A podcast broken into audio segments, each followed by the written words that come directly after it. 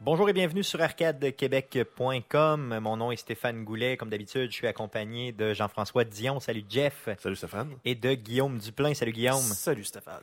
Euh, le podcast numéro 30. Donc, on débute tout de suite avec notre section traditionnelle. Qu'est-ce qu'on a joué cette semaine? Euh, on commence avec Guillaume. Qu'est-ce que tu as joué cette semaine, Guillaume? Euh, Fallout 4. Fallout À 4. peu près Fallout 4. J'ai joué après ça à Fallout 4. Après ça, je me suis dit, il faudrait peut-être que j'aille essayer la nouvelle patch de Rocket League.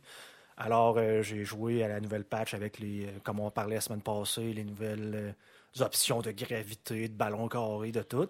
J'ai joué 20 minutes, j'ai trouvé ça plate, puis j'ai dit, je vais retourner jouer à Fallout 4. Fallout 4 qui domine, qui domine réellement, dans le fond, là, clairement. là. Euh, regardez, je pense que tu as joué aussi, Jeff, à Fallout 4. Euh, ouais, pas mal. Est-ce que tu as seulement joué à Fallout Juste 4? ça, ouais. Bon. Moi aussi. Donc, dans le fond, changeons le, changeons le tout pour Oh, dire, euh, à la place on de jouer cette semaine, on va appeler ça la chronique Fallout 4. Qu'en pensez-vous? Euh, Ouais. Je suis Bon, d'accord. moi, je pense que Mais qu'est-ce qu'on va faire, par exemple, quand on va jouer, euh, je sais pas, je dirais euh, Grand Theft Auto 6, on va l'appeler aussi la chronique Fallout 4. Non, non, mais je veux dire juste pour On fera pas de aujourd'hui, là. chronique, on arrête ça. Là. C'est ça. Donc, euh, euh, aujourd'hui, pour le podcast 30 seulement, je décrète que cette Un section autre spécial. c'est ça. On ça abandonne une section puis on revampe le podcast. Exactement. parce qu'il faut dire que le dernier podcast, c'était la journée même de la sortie, donc on n'a pas n'a eu pas le vraiment temps joué. de vraiment de jouer. là. On en a parlé, là, mais Ouais, on a essayé un peu, mais quand même, j'avais joué quoi, peut-être 3 ou 4 heures, là, donc pas plus ça, que ça. Là, Moi, j'avais une heure de fête. C'est ça. Vous avez joué combien de temps, à peu près, grosso modo, là, là dans le fond? Steam me dit que j'ai joué 31 heures. 31 heures en une semaine, c'est bien. OK. Moi, je dirais 7h30, 8h à peu près de jouer. là. OK, moi, j'ai un bon Puis 20, C'est 22. c'est pas mal tout hier. Ouais, OK, tout hier. moi, j'ai un bon 20-22 heures de fait, par contre, sur deux games, donc je suis pas full avancé. C'est que le principe de base, c'est que ma copine, euh, j'ai une game avec ma copine, donc c'est elle qui fait les choix, puis c'est moi qui tiens la manette. Parce qu'elle n'est pas vraiment bonne pour tenir la manette. Ben, je veux dire, théoriquement, elle peut la tenir, mais c'est les contrôles. Euh, si elle m'écoute, euh, elle va, elle va m'aimer que j'ai dit ça. Euh, et bien Ouais, sûr, j'ai ma game. à joystick, c'est quand même pas pire. Non, c'est ça. Non, ça, c'est bon. Sur le joystick, euh, en tout cas. Donc, euh, mais par contre, pour ce qui est de, bien sûr, ma, ma game à moi, là, ma game personnelle, là, donc j'ai peut-être une dizaine de, dizaine d'heures de fête. Donc, dizaine d'heures de, de fête par jeu. Regardez, je vous propose une structure. OK, on va commencer, on va parler par de l'apparence. Donc, dans le fond, là, comment vous avez monté votre personnage en premier. Après ça, on va passer au niveau des perks. Donc, comment monter son personnage. Euh, troisième section, on va parler, euh, dans le fond, tout le mode construction. J'imagine que vous l'avez expérimenté un peu. Oui, oui, Ouais. oui, oui. Oui. Puis euh, on va finir par nos impressions générales du jeu. Là, après euh, peut-être 20, 30 heures, 10 heures de jeu, je pense qu'on a une impression quand même pas pire du jeu.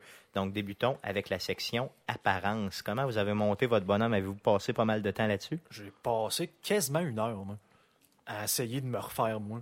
OK. Ben, je me suis acheté une nouvelle webcam. Je me suis dit, ah, bon, bon, je vais la tester en prenant des photos, là, des, des, des mugshots, dans le fond, là, comme euh, des, des photos de police, une photo de face, une photo de côté.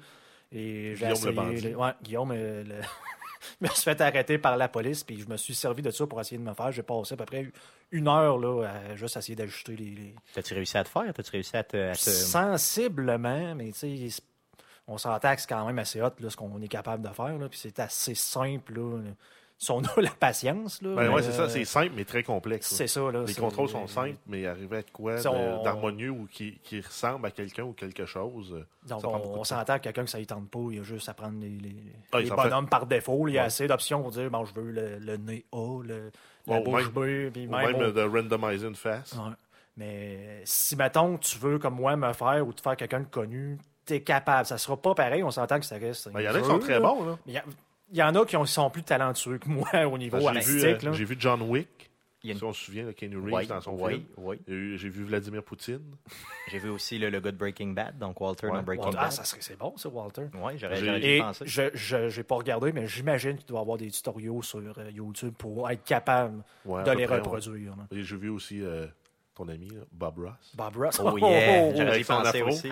Maudit. Qui le charisme dans le piton. Non, ultimement, moi, j'ai pas beaucoup passé de temps là, à taponner là-dessus. Non, j'ai j'ai trouvé que, je sais pas, dans d'autres jeux, euh, j'ai déjà pris euh, bien du temps pour le faire. Finalement, j'étais comme trop excité d'embarquer dans le jeu. tu voulais jouer, toi. Oh, ouais, je voulais jouer. Puis, euh, ultimement, tu sais, euh, en tout cas, dans ma famille, on a toujours cette espèce de d'habitude, là, si tu veux, de faire un personnage le plus laid possible. Donc, euh, tu sais, dans, je me rappelle, là, euh, dans d'autres jeux, euh, on a fait des personnages tellement laids que même, euh, je me rappelle sur euh, Rock Band, donc on avait fait un, groupe, puis tu pouvais jouer en ligne, dans le fond, aller chercher d'autres personnages en ligne pour jouer en même temps. Puis les gens en ligne nous insultaient en disant ça n'a pas d'allure ce que vous avez fait. Donc, je vous, je vous décrirai pas mes personnages, mais grosso modo, c'était pas beau. Donc là, je euh, me suis ton, dit, frère, ton, ton frère avait fait ça aussi à Soul Calibur, il me semble. oh, oui, des personnages, là, vraiment, euh, en tout cas, euh, assez, assez très chic. spéciaux. Non, c'était vraiment pas chic. Un de mes chums à GTA qui faisait ça aussi. Ben c'est ça, ben GTA aussi, mon personnage est vraiment. Mais non, donc, je me suis dit, est-ce que je veux vraiment vivre un 400 heures euh, avec ce personnage Tu, Donc, tu j'en ai- veux jouer 400 heures. C'est ça, oui, oui, je veux vraiment le faire. Donc, tu sais, oui, j'ai fait un personnage qui est excessivement laid, là. Tu vas faire ton 400 heures jusqu'à temps que tu n'aies plus le goût de faire ton 400 heures. hein. Non, non, je vais le faire, à 40. Ah non, je pense pas. Non, vraiment pas. Surtout Non. pas avec la période des fêtes qui s'en vient, là. Euh, je vais- il va y avoir des gros jeux là, qui sortent aussi encore. euh, oui, possiblement. Tu vas Donc, les acheter, mais tu je pas prévois de bien sûr de finir. Ouais, possiblement que c'est ça que je vais faire. Tu me connais bien. Euh, je vais finir Assassin's Creed. Euh, Syndicate, ça c'est sûr. J'ai comme plan aussi de faire les DLC de euh, Batman. Mais après ça, euh, c'est garanti. Là, je, fais- je fais Fallout. Le temps des fêtes, dans le fond, c'est pas compliqué. Les deux semaines du temps des fêtes que j'ai, je, fais- je fais Fallout automatique. C'est garanti, garanti, garanti. là. Donc, puis, donc, toi, Jeff, t'as-tu pas mal. Ben, moi, ça n'a pas changé. J'avais fait mon vieux bonhomme là, que j'avais appelé Old Fart. Ben, il s'appelle encore Old Fart. Puis, OK. ben, il est toujours aussi laid, là, mais il fait vraiment un nerd en plus avec ses lunettes rondes, puis son soute euh, fait avec euh, une passoire, une grille de barbecue, puis euh, un pitchfork. J'ai une chest piece de, de métal de même de, de, de, de- de- de Raider, puis euh, c'est assez laid. Ça doit être excessivement laid. OK, bon, ben, ça fait pour le tour pour l'apparence. Euh, parlons des stats. Donc, vos perks pour débuter le personnage, autant débuter le personnage que, bien sûr, l'avancement. Donc, avec. vous êtes rendu à quel niveau? 23, j'ai atteint le 23 hier. Là. OK. Moi, je suis niveau 10. Moi, moi, je suis 11, là, dans le fond, dans mes deux games. euh, donc, ça suit pas mal. J'ai fait le même nombre d'heures dans chacune. Donc, euh, puis vous avez monté comment vos personnages? Euh, moi, je me suis fait avoir au début. Parce que, comme je n'ai parlé dans les autres podcasts, j'ai essayé, j'ai j'ai rejoué à Fallout 1 et Fallout 2. Et dans ces deux premiers jeux-là, pour pouvoir utiliser une Power Armor, ça prenait une force minimale de 4 sur 10. OK, pour lever la Pour power. être capable de l'utiliser, tout simplement. OK, sinon, tu pouvais pas rentrer. même, dedans. même pour certains types d'armes, là, t'étais- ça te prenait un minimum de force pour être capable de les utiliser. Puis là, ben, oui, Puis- la force est factorisée dans les armes euh, de mêlée, mais euh, Sauf que les c'est Power vraiment... Armor, c'est des véhicules, en fait. Exactement. Donc, la force est utilisée vraiment juste pratiquement pour le, le mêlé, donc le combat corps à corps. Ouais, puis le stock que tu peux transporter. Et, et c'est et le transport de, de, de- junk, là, on, on le fait quand même beaucoup cette année, mais je me suis rendu compte, là, après être sorti, après avoir joué à peu près 3-4 heures, que j'avais gaspillé ces points-là pour rien parce que avoir plus qu'un pour le genre de personnage que j'avais, ben ça servait à rien. Donc, sur quoi tu as focusé après coup? Ben moi, j'ai fait, je voulais jouer vraiment comme normalement, un sniper, un voleur qui sneak, là, tu sais, qui, qui, qui va euh, de loin tranquillement, qui regarde les ennemis, qui tire en sournoisement là, de, pendant qu'il regarde pas. Puis justement, là, ses perceptions, euh, agilité, chance. Donc, euh, les, les points sont quand même importants. Puis, au début, je comprenais pas le système de perk totalement.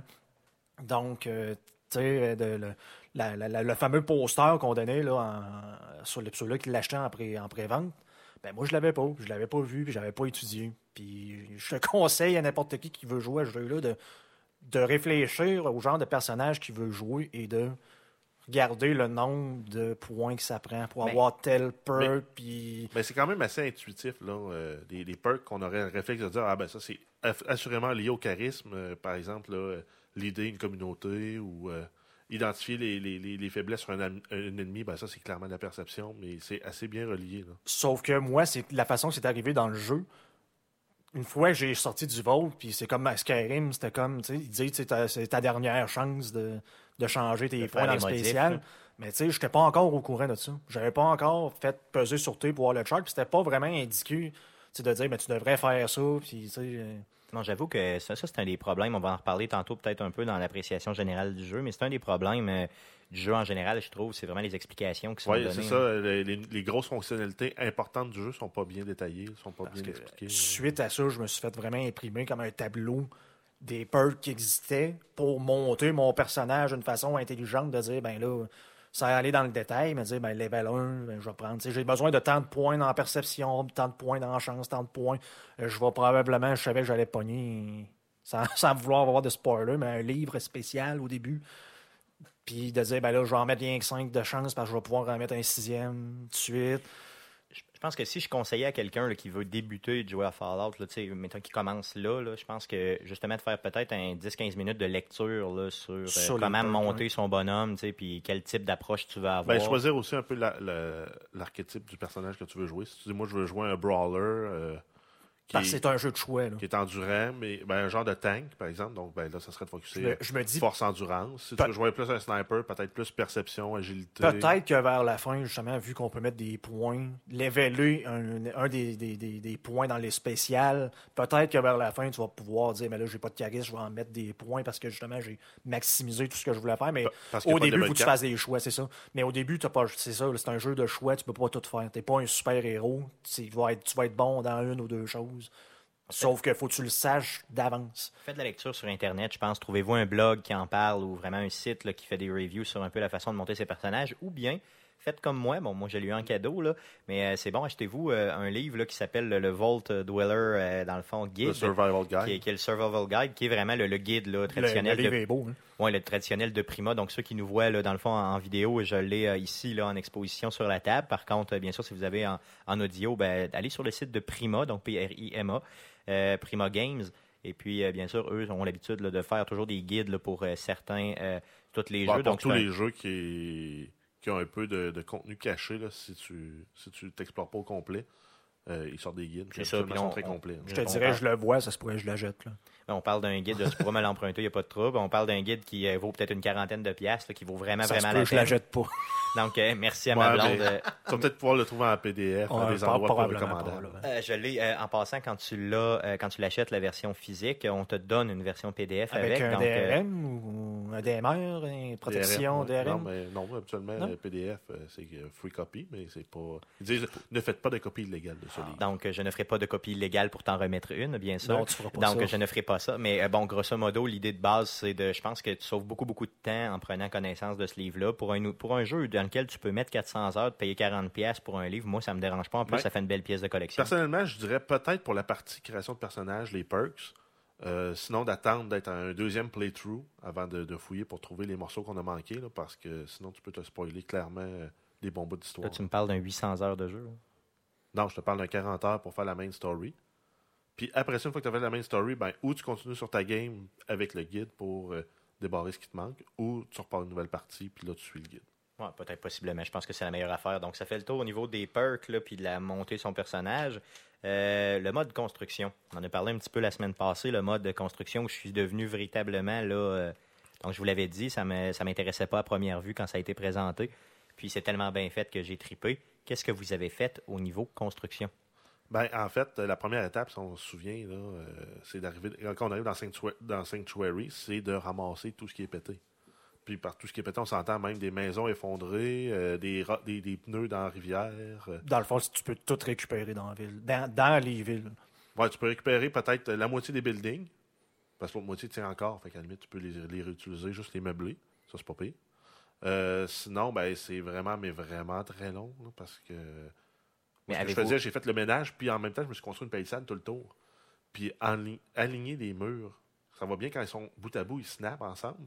Mais quand tu veux faire un angle, un angle autre qu'un angle à zéro degré, euh, ben, bonne chance. Mais avez-vous, aimé ça? Avez-vous, euh, avez-vous tripé? Avez-vous l'intention de vraiment vous faire une super base? Ben, Euh, c'est intéressant, commencé, mais, mais c'est intéressant, mais je vois pas encore l'intérêt. Ben, c'est ça, c'est ça le, le point, c'est que je me dis, bon, c'est le fun, je passe beaucoup, beaucoup d'heures de trop à essayer de me faire, de voir les limites un peu. J'ai- essayé de construire un genre de deuxième étage qui faisait la ville au complet et ça marche. Puis en même temps, à force de le faire, je me suis commencé à me dire, le but de ça, le endgame, à la, la fin de la partie, ça va servir à quoi? Parce que là, j'ai Est-ce que j'ai fait ça pour le fun, puis genre, euh, j'ai comme bravo, t'as une ville, ou, euh. Moi, j'ai euh, cinq résidents dans ma ville, un qui chaîne son gun au laser, puis euh, c'est tout. Mais c'est quoi l'intérêt si je veux en avoir 5, 6, 7, 8, Ben, 10 c'est ça, moi, de plus? moi, je n'ai 11, mais j'ai pas assez de charisme pour avoir des magasins qui me permettraient d'avoir un, un revenu passif, dans le fond. Puis c'est ça, là, tu sais, c'est vraiment dire, bon, c'est bien beau, mais hey, je le sais pas, mais est-ce que vers la fin de la partie, c'est un point que, bon, vu que j'ai construit une ville, j'ai beaucoup de- de- d'habitants, ça va me donner un avantage que j'aurais pas eu si je l'avais pas fait. Ou si, ultimement, même, ça, c'est, euh, c'est comme un, un gros jouet, un gros sandbox, mais Ben, uniquement pour les joueurs qui ont beaucoup de charisme, où ça devient vraiment le fun. Ouais, peut-être Ben, tu aussi. passes à côté d'une grosse, grosse feature du jeu si tu n'as pas focusé sur le charisme. là, ça serait un peu décevant si c'était ça. Non, moi je pense que c'est c'est presque certain que ça va avoir un effet euh, réel sur le jeu. Là. Je suis pratiquement garanti. C'est juste que là, on n'est pas assez avancé, peut-être avec une trentaine d'heures de jouer, là, on n'est pas assez avancé euh, dans le jeu. Par contre, moi j'ai le sentiment que ça va avoir un impact sur l'histoire de base. là, OK? Mais on s'en- on s'entend que c'est très hot, la façon que c'est fait. Là. Tu sais, le- le- le- tu, tu vois qu'ils ont mis énormément de temps là-dessus, là, de pouvoir construire. J'ai commencé à mettre de l'électricité, je, je mets des lumières. là. Je m'amuse à mettre des lumières dans ce que j'ai construit parce que ah, il manquait une petite lumière ici. Puis là, tu peux construire. J'ai une grosse génératrice parce qu'on s'entend, tu récupères tout dans le jeu. Là. Toutes les, les cannes de, de conserve qu'on trouvait inutiles. Ouais, les y avait tin tout le temps, cans, les cannes, cans, même en alu aussi. L'aluminium, on, on s'entend, il y a des éléments qui sont plus rares que d'autres. Donc, plus tu trouves des, des- comme des machines à écrire, tu vas retrouver des, des engrenages, des choses comme ça qui sont importantes des vis. Les fans de bureau, c'est le fun aussi pour les engrenages. Exactement. Donc, tu récupères tout ce qui a une valeur et tu retournes dans ta ville pour récupérer les pièces. Puis à partir de ça, tu peux te construire des éléments comme une génératrice qui ont besoin bon, d'aluminium, de- d'huile, d'engrenage, de, D'adhésif. d'aluminium, de, de, de- de caoutchouc pour l'isolant. Donc, ça te permet de construire ça, puis après ça, tu peux te construire. J'ai commencé à me construire comme un système de lignes, là, des lignes électriques. Donc, ma génératrice qui s'en va, je passe un fil à une, une ligne, euh, un, Un transfo, dans le fond, un pylône, un transfo, le transfo à la maison, la maison à l'autre maison d'à côté. Donc, c'est hot, là, tu sais, de- que, que tu sois capable de faire ça, d'aller par ça dire, ben, ma pompe à eau, j'ai besoin d'électricité aussi. Donc, Ah, mais c'est sûr que c'est cette fonctionnalité-là, moi, me, me fascinait bien raide parce tu que peux je passer des heures là, à dire. Mais Ben, en même temps, je trouve que c'est pas très bien expliqué. Non, là, non, que non. Les le- contrôles sont L'électricité, moi, au début, je me dis, ben, je prends ma génératrice, je branche ça sur une Switch, puis mes lumières, comment je les relie? Ah, elles sont assez proches, ça marche. Mais Bon, c'est intéressant. Mais après ça, quand tu réalises que quand tu prends les gros pylônes, les pylônes ont comme un rayon d'action où ils viennent, eux autres, après ça, éclairer tes lumières, ben, euh, les activer, là, leur donner du courant, ben là, à un moment donné, là, ça devient intéressant, mais t'en gaspilles du cuivre pour faire ça, parce que même dès que tu commences à tendre un fil entre ta génératrice et un pylône, si tu annules l'action, tu as perdu ton, ton, ton morceau de cuivre. Ok, ouais, tu le perds complètement ça, tu Exact. peux pas le Ça, récupérer. c'est un, c'est un- un bout non, frustrant. on, parlait de manque d'explication, de tutoriel. Il y aurait, je pense pas qu'il aurait dû permettre tout de suite au début le plein contrôle du, euh, du système de Ouais, crafting. graduellement, finalement. Parce que si tu fais la ligne euh, d'histoire des Minutemen, donc la première mission que, que, que tu as, si tu vas jusqu'au bout, c'est un peu un tutoriel sur la construction. Parce que le gars, il dit, ben là, dans telle ville, tu as besoin de ça, j'ai aidé telle personne. Ah là, parce que la dernière mission que j'ai faite, faut que tu crées une génératrice pour allumer une radio dans une des bases. Donc, tu apprends comme à faire de l'électricité là. Mais je l'avais déjà fait parce que j'avais le plein contrôle avant puis je le voulais.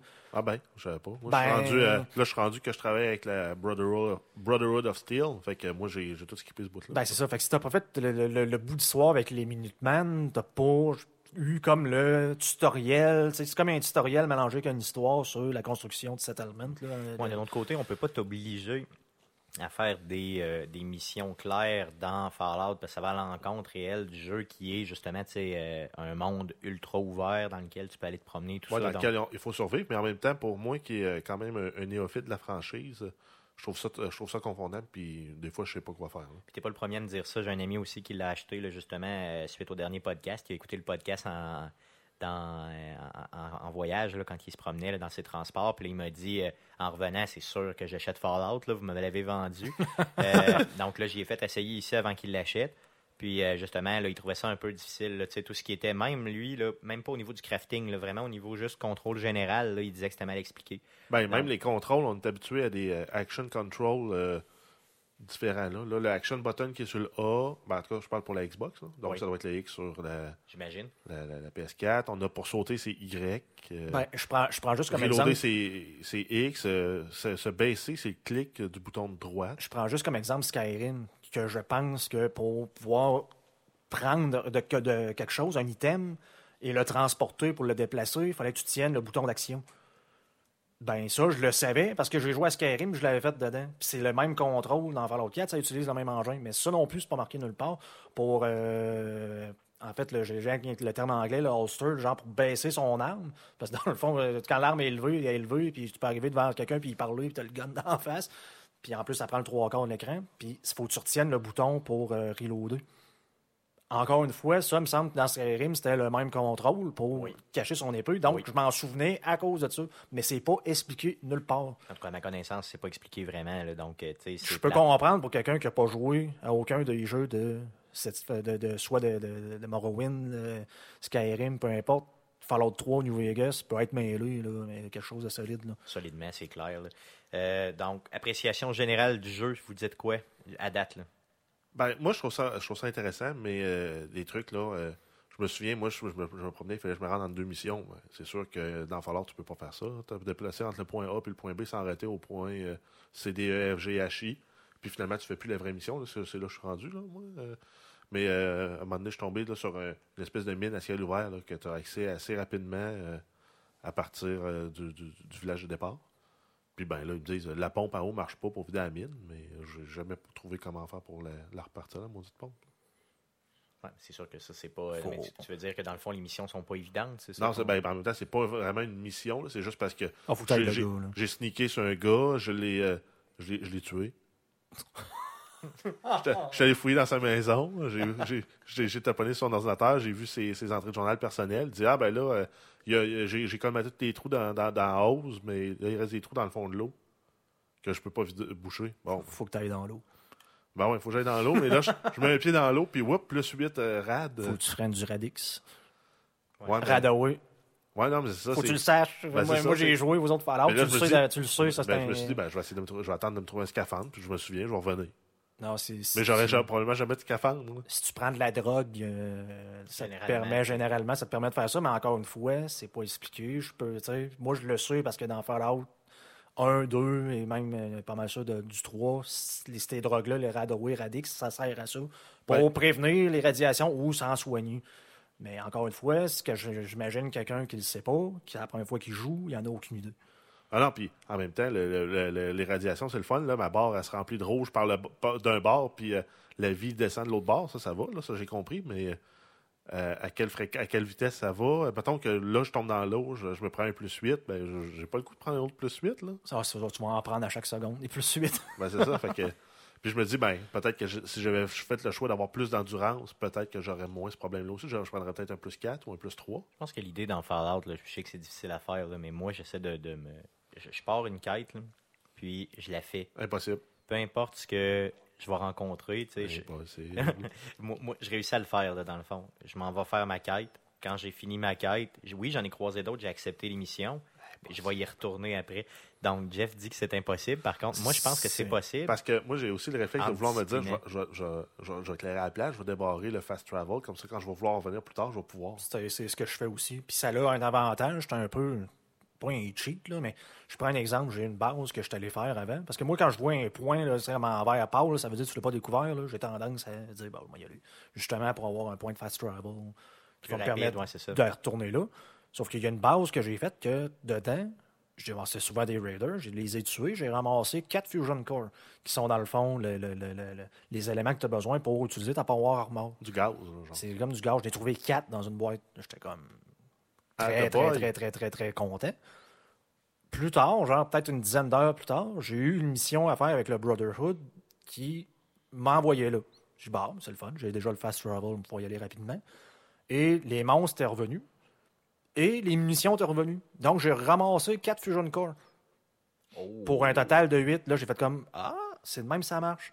Si tu peux y aller, puis si jamais tu as une mission, là, ou peut-être qu'avec le temps, ça, ça se régénère, là, je le sais pas, mais comme ces, ces, ces items-là, donc, respawn, ré- réapparaît. Fait que là, c'est comme un Ben, semi-cheat de dire. Ben, tu peux farmer ça. Mais en fait, j'ai vu euh, une vidéo sur Internet déjà du monde qui font des, ex- des exploits du jeu. Ouais, mais moi, j'aime pas ça. Mais il y a, le vidéo que j'ai vu, c'est ben, il y avait y a un couloir, il y a deux turettes au bout, puis il y a des, des lasers tout le long.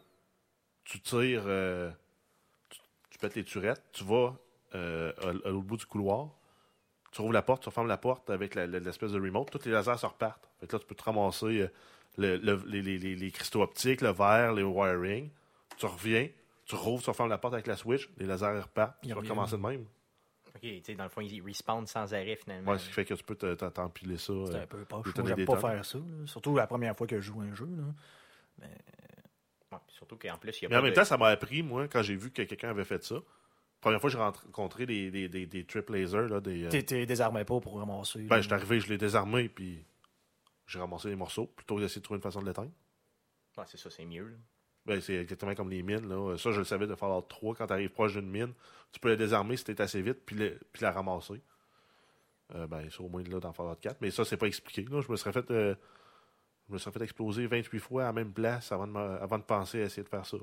Tu peux les tirer aussi, les mines, ils vont péter, puis c'est tout. Ouais, mais ça aussi, c'est un autre truc qui est pas vraiment très expliqué. Là. C'est, je me dis, ben, si j'étais sur une mine, puis il y a des goules, euh, à quelle distance ils vont m'entendre?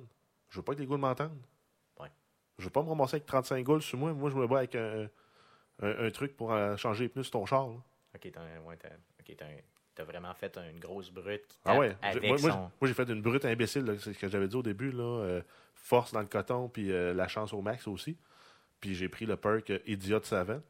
Ça, c'est drôle, là, parce que à chaque fois, euh, ben, je dirais peut-être, c'est peut-être une fois sur 6, entre 6 et 10, parce que j'ai une intelligence, ben, mon, mon bonhomme rit un peu comme un gros dommé, comme, comme Goofy dans. à chaque fois qu'il complète un truc, fait que, whoop, fois trop d'XP, mais ça me l'a fait demander sur une mission. Ben, cette mission-là, j'ai eu euh, quasiment deux levels d'un coup là, en la complétant. Donc c'est un perk qui, vaut, qui vaut la peine. Par contre, il faut que tu restes en une intelligence. Ce là. qui fait que ben, là, le hacking, ben, moi j'ai abandonné tout espoir de hacker un jour. Là.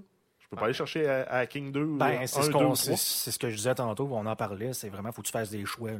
Tu peux pas tout faire dans ce jeu-là, c'est Ben, impossible. ou que tu refasses le jeu Faut que tu plusieurs refasses fois. le jeu avec un autre, Avec un autre profil, build, ouais. là. Cool, ok. Donc, je pense que ça fait pas mal le tour euh, sur nos appréciations de Fallout. D'autres choses à dire euh, sur Ben, euh, peut-être- l'appréciation générale? Peut-être si on revient sur le système de crafting pour les armes, les armures, là, j'adore ça. Le fait de pouvoir transformer n'importe quelle arme en à peu près n'importe quoi. Euh, moi, j'adore ça. là, on s'entend qu'il y a des types d'armes, bon, pistolet, plus fu- pistolet, fusil, euh, d'énergie. shotgun, arme à énergie, euh, fusil d'assaut. Moi, ben, moi, en tant que sniper, de pouvoir prendre autant un tant que ça reste dans la catégorie de fusil, donc rifle, de pouvoir le transformer en sniper, peu importe. Euh, moi, je trouve ça génial là, de pouvoir mettre un. Ouais, les- de changer le scope, changer de le canon, changer ouais, le de receiver. changer la lunette, changer le type de, de, de, de, muzzle pour le mettre euh, silencieux. Ou, euh, tu peux t'amuser. Ça change vraiment, vraiment, vraiment la force de tes armes selon le style que tu joues. moi, je passais d'un pistolet qui fait 10 de dommages à un pistolet qui fait quasiment 30 de dommages. C'est ça, là. Donc, le, le système de crafting pour les armes est génial. là. Il manque juste d'adhésif dans le jeu. Là. C'est, c'est probablement la ressource la plus dure à trouver. Là. Du duct tape quand t'en trouves ou de la glu-glu, là, de la, de, de À la part power glue. si tu te fais un jardin. OK. Dans un jardin. Je vous apprends, je vais vous apprendre de Dans quoi. un jardin, non, mais c'est pas un magasin qui vend du, Si des bulles pour le bain, ça? C'est ouais, mais si tu vas voir dans le- ton, ton cooking station, dans le fond, genre ton, ton, ton poêle, si tu veux, pour pouvoir te faire des recettes, si tu vas dans utilité en bas, tu peux te crafter un, un, un- un starch végétal, donc euh, du euh, comme du cornstarch, là, si tu veux, là, vraiment de la colle faite avec de la farine.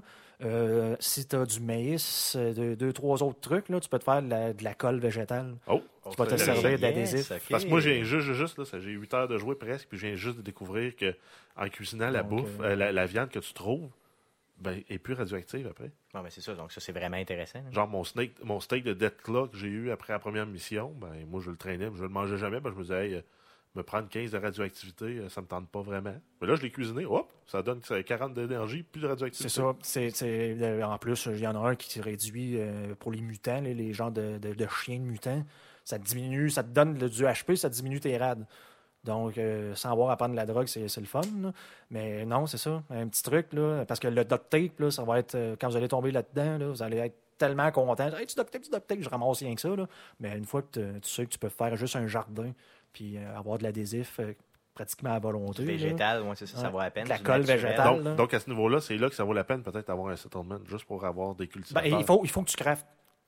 Pour que ce soit les armures, les armes, ou justement le- le- le- le- la nourriture, les éléments de même, là, sans te faire une base, il faut que tu apprennes à crafter, sinon tu vas, être, tu vas avoir Ben, des avantages. Ben, c'est sûr. en partant, puis en même temps, c'est dur encore. Là, je, je reviens au fait que c'est dur de se focusser dans, dans, dans Fallout. Moi, je me suis dit, ah, ben, puis que j'ai deux d'adhésifs, je vais pouvoir ajouter une lame sur mon tire iron. Ce qui fait que ça va être comme une hache contre ton lame. Ça va être super violent.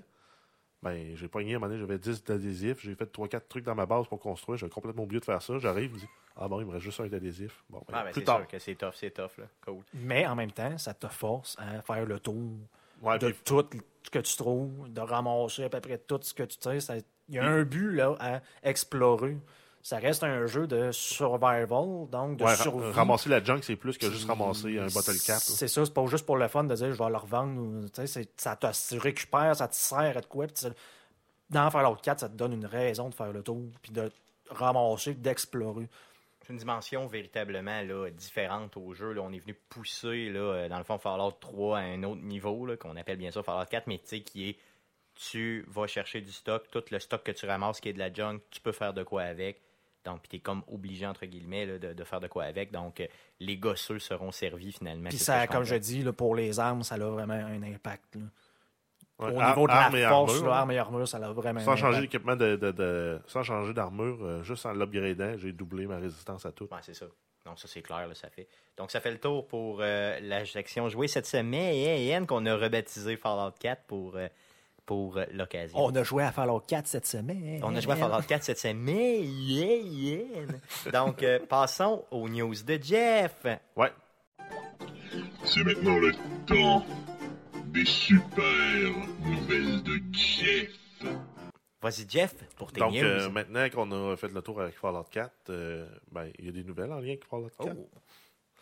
Euh, en fait, euh, pour les, les- les moins de 18 ans, bouchez-vous les oreilles pour la prochaine minute parce que ça parle de, de matériel inapproprié. Euh, donc, on a le, le site Pornhub que tout le monde connaît. Pornhub, Je- ça me dit je- rien. non, Non, non, non, non, non. Non? En bref, c'est un des, des très gros sites de vidéos porno gratuits sur Il y a Internet. du porno sur Internet? Ben, il y avait une chanson aussi, The Internet is for Porn. Ça me dit rien. Non? Non. Mais bref, euh, eux, le jour de la sortie de Fallout 4, ils ont vu une baisse dans, dans leur achalandage de 10% pendant les périodes de 5 heures du matin à 3 heures de l'après-midi. Et euh, même chose de 6 heures du soir à 11 heures le soir. Mais après 11 heures, ils ont, ils ont eu aussi un pic plus haut de 10% Donc, c'est les personnes, avant d'aller se coucher, se sont dit, bon, ben, on va faire sortir le méchant. Donc, une super analyse ici de Jeff. Euh, Mais oui, effectivement. Donc, est-ce que c'est la, euh, la véritable raison? Personne, tout le monde l'ignore, mais j'imagine que ça fait un méchant addon. En tout cas, si c'est pas Un bel même. C'est un bel addon. On sait que les joueurs euh, sur, de, de jeux vidéo représentent 10% des masturbés de la planète. Étirons la statistique au maximum, c'est ça. Euh, ensuite, euh, en lien toujours avec Fallout 4, pour ceux qui auraient la- le jeu sur la Xbox One, vous avez probablement reçu aussi votre code pour euh, avoir Fallout 3 via le- la rétrocompatibilité. L'as-tu essayé, toi, Jeff? Euh, non, je ne l'ai pas essayé. J'ai vu par exemple des vidéos comparatives sur YouTube et le frame rate et la stabilité dans l'image ils sont vraiment grandement améliorés. Moi, j'ai remarqué aussi que je l'ai essayé un petit peu. là, je l'ai downloadé, je l'ai essayé un petit peu. Puis j'ai vu aussi que les, euh, les délais de download sont vraiment, vraiment plus. Les- le temps de chargement entre les zones? Oui, c'est ça. Donc, le, le chargement, ce qui est un peu tannant dans tous les jeux de Bethesda en général, je dirais. là. Donc, c'est vraiment réduit de beaucoup. là. Donc, ce qui est vraiment intéressant, ce qui me donne même le goût de retourner à Fallout 3, qui est un jeu que j'ai adoré. Donc, en fait, euh, pour ceux qui auraient reçu le code, vous avez jusqu'au 6 février 2016 pour, euh, 8 février 2016 pour le télécharger. Sinon, ben, vous, vous allez perdre l'accès. OK, donc allez le chercher tout de suite si vous avez, bien sûr, le Fallout sur Xbox. là. Xbox One, ouais. Euh, donc, on l'avait annoncé aussi euh, depuis longtemps, là, la nouvelle Xbox Experience. Donc, est arrivée euh, jeudi, le 12, pour tout le 12, monde. Oui, OK. Donc, tout le monde qui a une Xbox l'a eu ou ont la possibili- possibilité de le télécharger. Puis, pour ceux qui voudraient attendre encore là, euh, avant, avant de faire le Switch, automatiquement, la Xbox va vous forcer à le faire euh, rendu le 28 novembre. OK, donc je pensais que c'était déjà obligatoire pour tout le monde. Non, en fait, tout le monde a l'option. Ceux qui ont leur Xbox en mode euh, stand-by on, là, automatiquement, euh, la Xbox est mise à jour. Pour ceux qui ne seraient pas dans le mode de, de réveil rapide de la Xbox, vous devez aller dans les settings, mettre à jour la Xbox ou attendre que le système vous le force. OK, donc il y a tout le monde, est, dans le fond, fin novembre, tout le monde là de façon obligatoire, c'est ça? Exact. Puis en même temps, avec cet update-là, vous avez accès à la rétrocompatibilité de tous les titres disponibles qu'on a, de- desquels on a parlé la semaine dernière. Ouais, ça peut être fourrant un peu au début, là, au sens où tu es perdu un peu dans tout ce qui est euh, un peu interface, là, mais c'est pas trop vite que tu te rattrapes. Là. Il manque toujours le leaderboard d'Achievements, qui était très le fun sur la, la Xbox pour pouvoir comparer euh, comment on se situait en tant que gamer sur- comparé à nos amis. Ouais, qui était une- une- une- quelque chose que j'aimais beaucoup, une particularité que j'aimais beaucoup. Mais c'est censé être sur la planche de dessin, c'est supposé de revenir. Avec aussi l'arrivée de la, la nouvelle Xbox Experience, on a, euh, on a perdu aussi le, les, les commandes euh, gestuelles avec la Kinect. Hum, mais quelle perte, c'est épouvantable. Quelle perte, hein? hein? Ça a juste pas de bon sens. Ça ne servait à rien. Moi, je l'avais désactivé dans les settings. là. Parce que c'était tellement mauvais, ça allait tellement mal. ben, c'était tannant, des fois, tu gesticulais en parlant avec quelqu'un, puis euh, il commençait là, à... Il mettait full screen, plus full screen, full Ouais, screen, ça. full screen. Il commençait à jammer. Change d'application. Ouais, C'était poche, ça. Par contre, au moins, on a gardé l'essentiel avec la Kinect, qui est vraiment toutes les commandes vocales qui Puis- servent. Puis, Puis on n'a pas encore bien. Cortana qui est lancé, qui va encore de beaucoup améliorer ses commandes vocales. Bon, on s'entend-tu que depuis, ça fait quoi, deux ans là, que la console? Ça fait trois ans? Deux ans qu'elle est sortie? Deux Hein? ans. Excuse-moi, donc deux ans pile qu'elle est sortie en novembre. Et puis, euh, ça s'est franchement amélioré, là, tout Mais- ce qui est Kinect. là. Pendant euh, que j'étais dans la période de preview de la, de la nouvelle, ex- de la nouvelle euh, expérience Xbox, j'ai vu une dégradation dans la reconnaissance vocale aussi de la Kinect. Oh, J'étais ok. plus capable de mettre sur pause euh, aussi régulièrement euh, mes films par la commande vocale. Vous savez que ça marche aussi avec une manette. Ouais, Oui. mais il faut que la manette, euh, faut que tu repartes ta manette quand ça fait 15 minutes que tu écoutes une émission. Ça- C'est pas juste comme ça, PlayStation, tu pèses sur un piton, ça prend une seconde et demie, puis ça, tu pèses sur le piton. Oui, mais je me lève, je fais. La commande, la commande vocale, elle en prend cinq, parce Non, que ben, euh, me- en, en me levant, je fais Xbox pause, je m'en vais aux toilettes. là, elle te comprend pas, faut que tu y redises. Ben, là, avant d'avoir accès au, au preview, c'était constant, elle le faisait. Là, euh, direct, c'était instantané. Là, dans la seconde que je lançais la commande, mais j'étais déjà rendu aux toilettes quand, quand j'avais fini de la dire.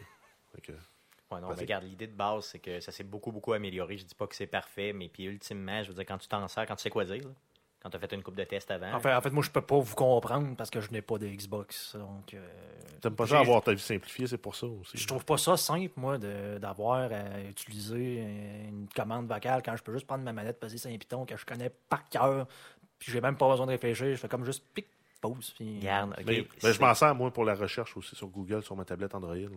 C'est une, c'est une fonctionnalité qui va bien, puis que quand tu prends l'habitude, on dirait que tu veux plus t'en passer. Dans le fond, c'est un peu ça l'idée. là. C'est un peu comme. On n'avait pas le besoin, mais on se l'est créé à force d'utiliser. là. Bon, c'est un peu comme les textos au début, tu sais. Dans le fond, je voyais tous mes chums qui avaient des super euh, téléphones avec, euh, tu sais, euh, des claviers dessus puis tout, puis je me disais, oui, on se bien niaiseux quand tu textes, tu Appelle-toi. sais, appelle, t'as un téléphone dans les mains. Hein. Mais là, à cette heure, ben, je suis rendu le pro du texto, puis j'appelle plus personne. Fait que, tu sais, c'est un peu, euh, c'est un peu l'idée, dans le fond, quand tu l'as pas expérimenté, euh, tu t'en vois pas l'utilité. Puis j'avoue que c'est loin d'être utile, entre guillemets, je veux dire, essentiel. Mais quand tu l'as, ben, tu l'utilises, puis c'est le fun. C'est un peu Euh, ça l'idée. Sinon, on a euh, les, les chiffres qui sont sortis aussi pour le lancement de Call of Duty Black Ops 3. Euh, ce serait à date le plus gros lancement de 2015 avec 550 millions en revenus en trois jours. Euh, ça, 550 millions. en revenus, euh, basé sur les ventes là, euh, Des ventes officielles. ouais, dans les mains des consommateurs. Parce qu'on a aussi les, les chiffres de, de Fallout qui sont sortis qui étaient 12 millions. Pour Euh, 750 millions. 12 et millions de copies, ouais, c'est ça, pour 750 millions de revenus.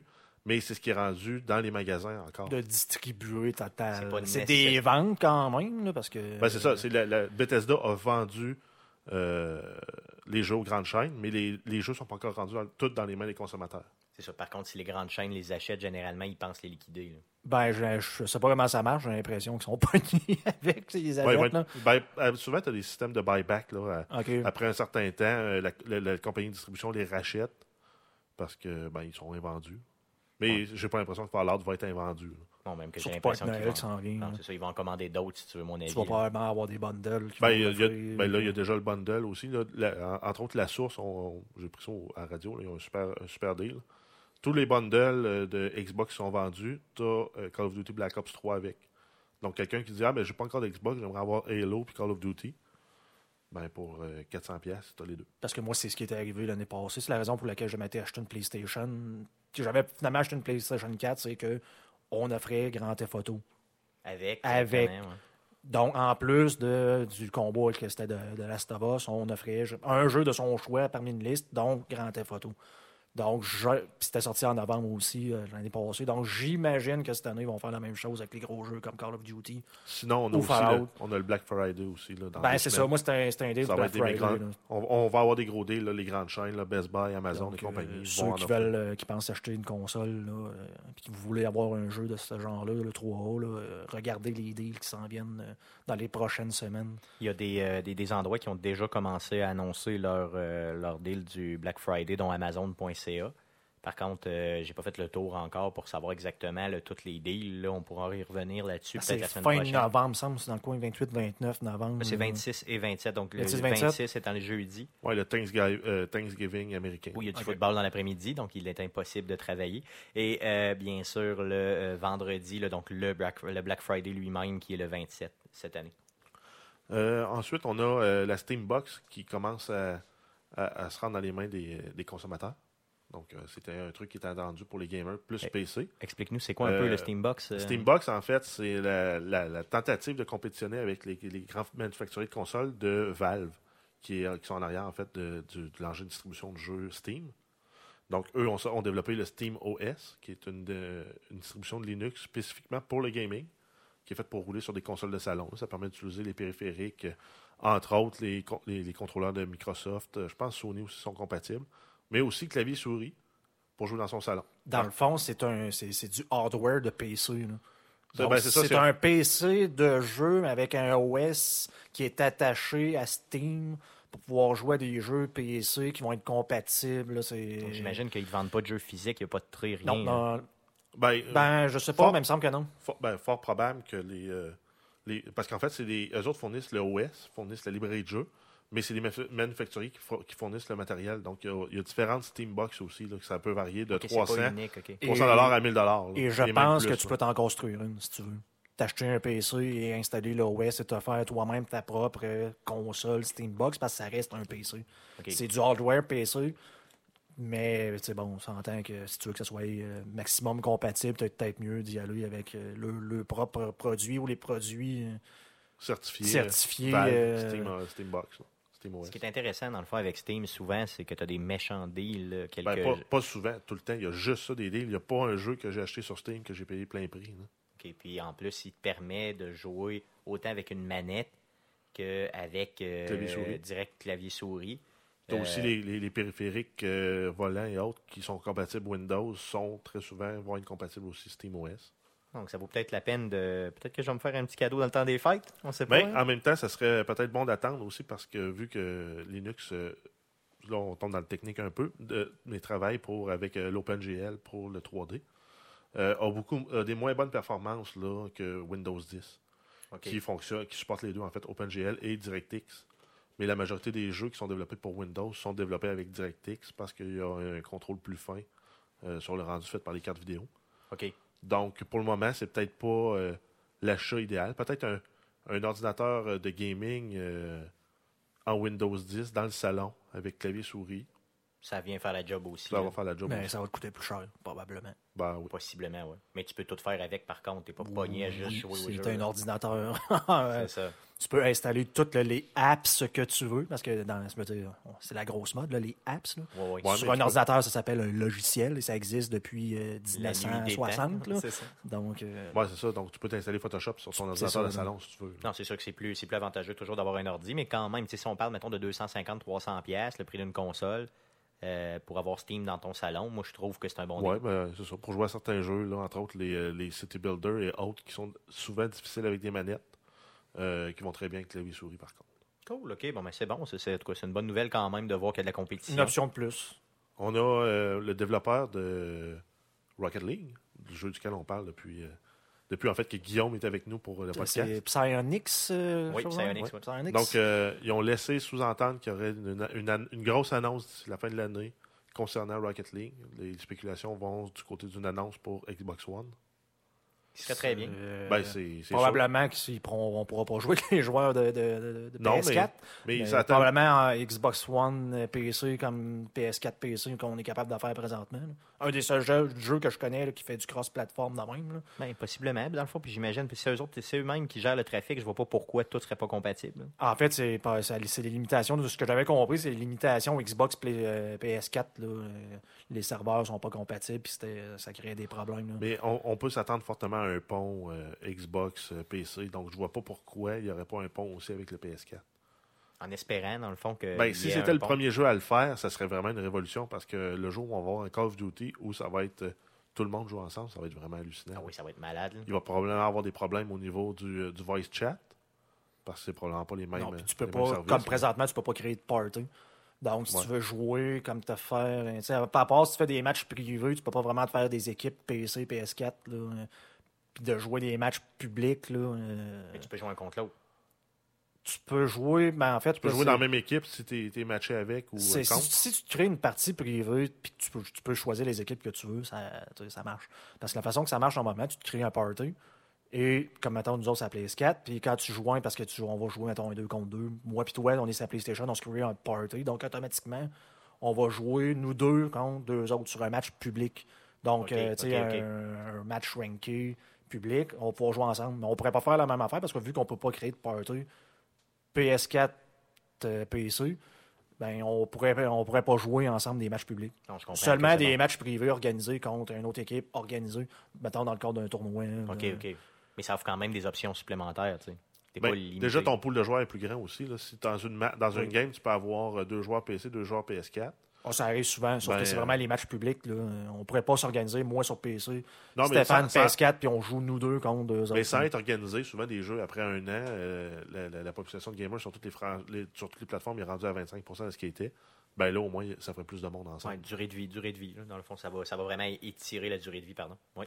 Euh, sinon, ben, on a eu aussi des grosses nouvelles euh, avec Nintendo via le Nintendo Direct, qui est le premier qu'il y a eu depuis le décès du, euh, du président Nintendo. euh. Dans le fond, le dernier avait eu lieu en juin 2015, Nintendo Direct. C'était euh, avant le décès, justement, là, du, euh, voyons, du, du, du du Big CEO. Chief, là, ouais, excusez-moi, je me souviens plus de son nom, là, mais effectivement.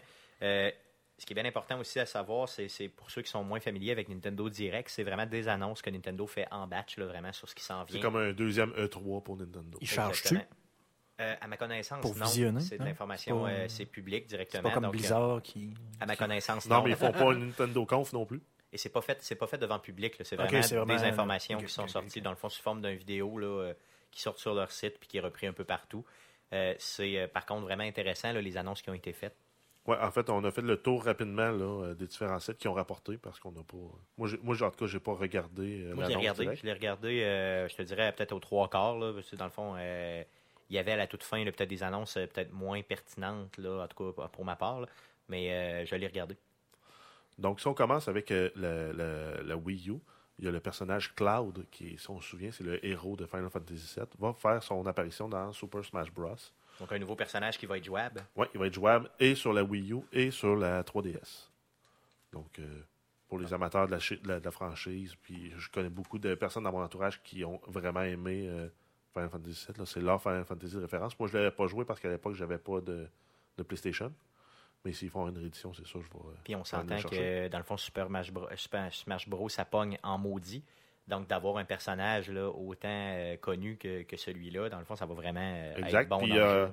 pour Super Smash Bros, il va y avoir aussi une autre annonce, un autre, un autre Nintendo Direct, mais spécifique à Smash Bros en décembre pour nous donner plus de nouvelles là, en lien avec ce jeu-là. Pourquoi, en fait, à quoi on peut s'attendre dans les. Possiblement, possiblement d'autres euh, personnages d'annoncer, puis peut-être même d'autres d'autres maps d'annoncer, d'autres euh, d'autres places là, où tu peux sacrer des volets euh, directement, là, donc d'autres stages. Peut-être aussi euh, compatibilité Amiibo.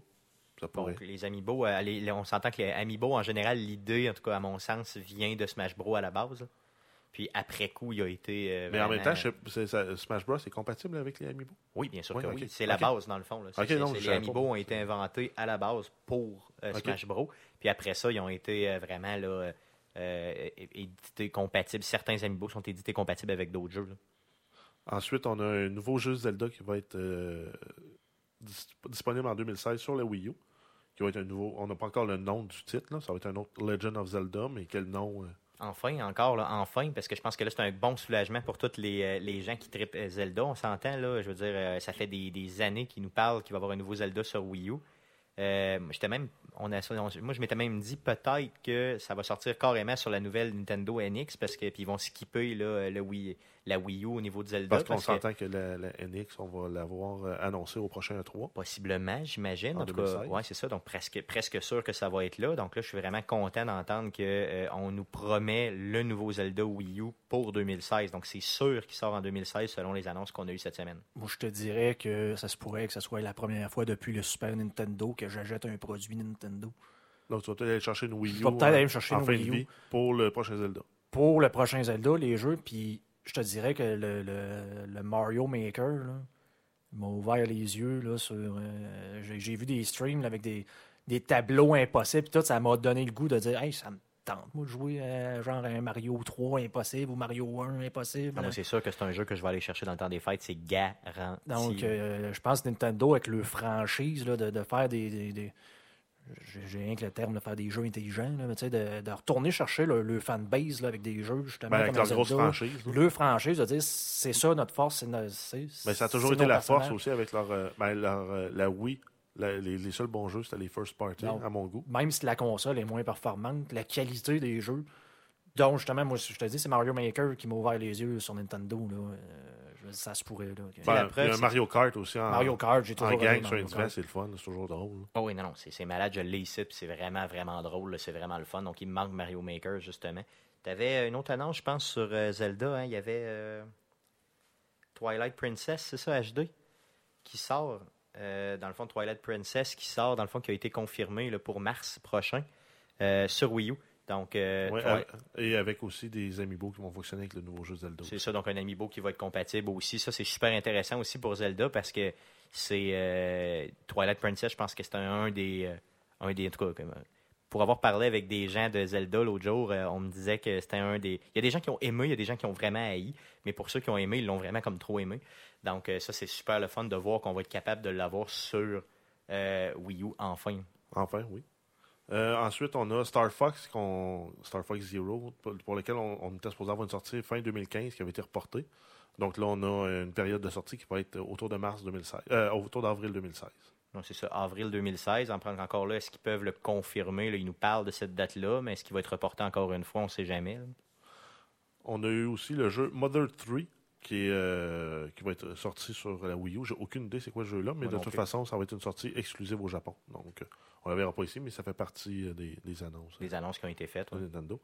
Euh, il y a eu du nouveau contenu aussi qui est sorti la journée de, la- de cette annonce-là pour Splatoon, euh, qui est un jeu en fait de un shooter, un fantasy, euh, ben, plus cartoon, fantaisiste, là, euh, pas gore, mais euh, qu'on appelle un shooter correct, dans le fond. C'est un shooter pour enfants. Donc, dans le fond, tu te tires des, euh, c'est des petits personnages, puis tu te tires de la peinture, à la place de te tirer, euh, dans le fond, des Des vraies armes.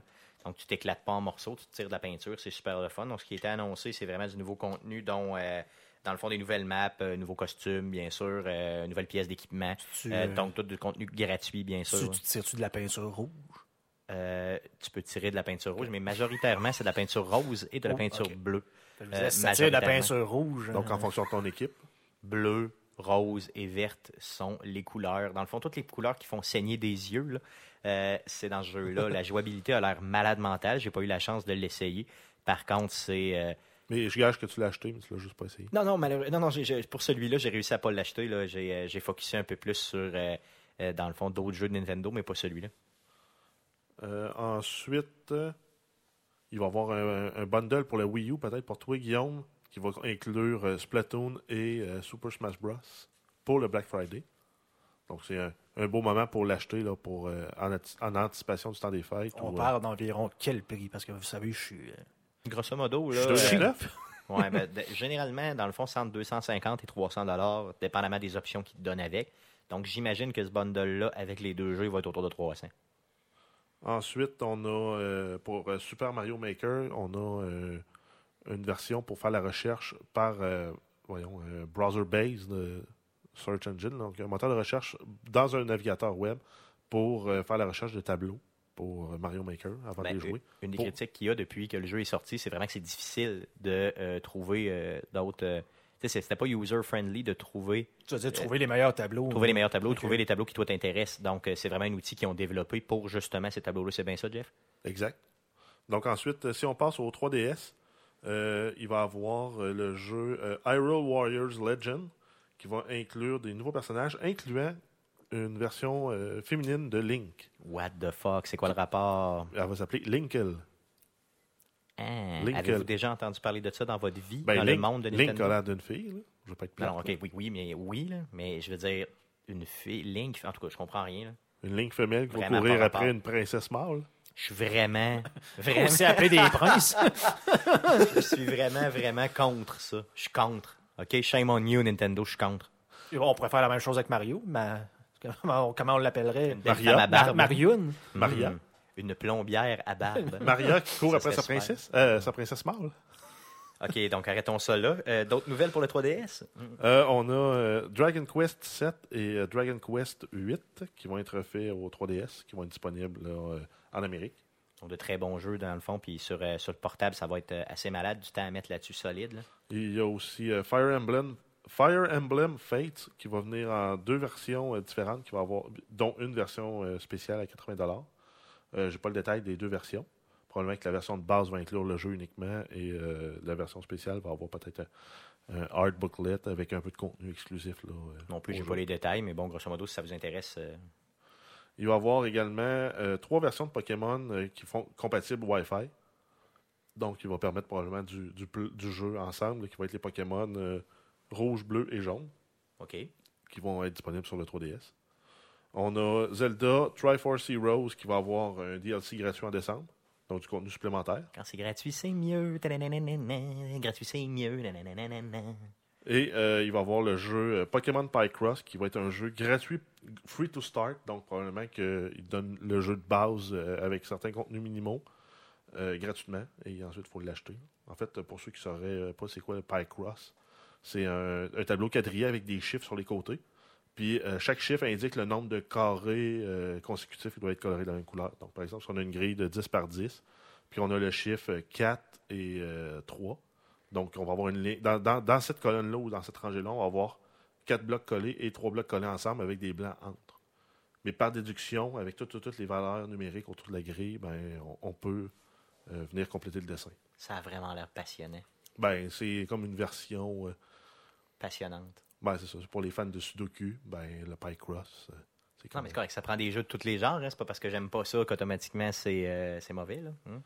Donc, moi, ça fait le tour du Nintendo Direct. Ça fait le tour aussi des nouvelles. Parfait. Donc, merci Jeff pour tes news. C'est apprécié. Donc, euh, ben, ça met dans le fond. euh, on- pour mettre fin au podcast, on vous présente une interview, donc la première, la toute première entrevue d'Arcade Québec euh, qui a été faite cette semaine avec euh, deux personnes d'Ubisoft Québec qui ont accepté de venir euh, nous présenter un peu le, fruit de leur travail. Donc, bien sûr, on parle dans cette entrevue-là de Assassin's Creed Syndicate, mais on fait aussi, on parle aussi, bien sûr, de, de- d'un peu le travail des deux personnes. Donc, les deux personnes qu'on a accueillies, donc Olivier Garneau, qui est un gars de Québec, un ami d'enfance aussi, qui a accepté de venir ici, qui est un lead programmeur, donc qui, programme, qui, dans le fond, a une équipe et euh, qui s'occupait des protagonistes là, euh, au niveau de euh, Assassin's Creed Syndicate. Et Jean-Vincent Roy, qui est historien, qui travaille pour Ubisoft Québec et qui, euh, dans le fond, est historien, euh, qui a aussi, lui aussi, travaillé là, sur euh, la franchise Assassin's Donc, Creed. pour la volet reconstitu- reconstitution historique. Oui, ben dans le fond, l'entrevue est vraiment intéressante. Il nous parle vraiment là, de, de tout son travail en tant qu'historien, puis comment ils ont fait justement pour rec- recréer la ville, recréer les personnages, chacun des détails là, qui a été pris. Euh, donc, une entrevue de peut-être d'une quarantaine de minutes là, qu'on va vous faire écouter présentement. Donc, merci, euh, merci beaucoup et euh, bonne, euh, bonne écoute pour l'entrevue. Salut. Arcade Québec, Québec, Québec, entrevue. entrevue.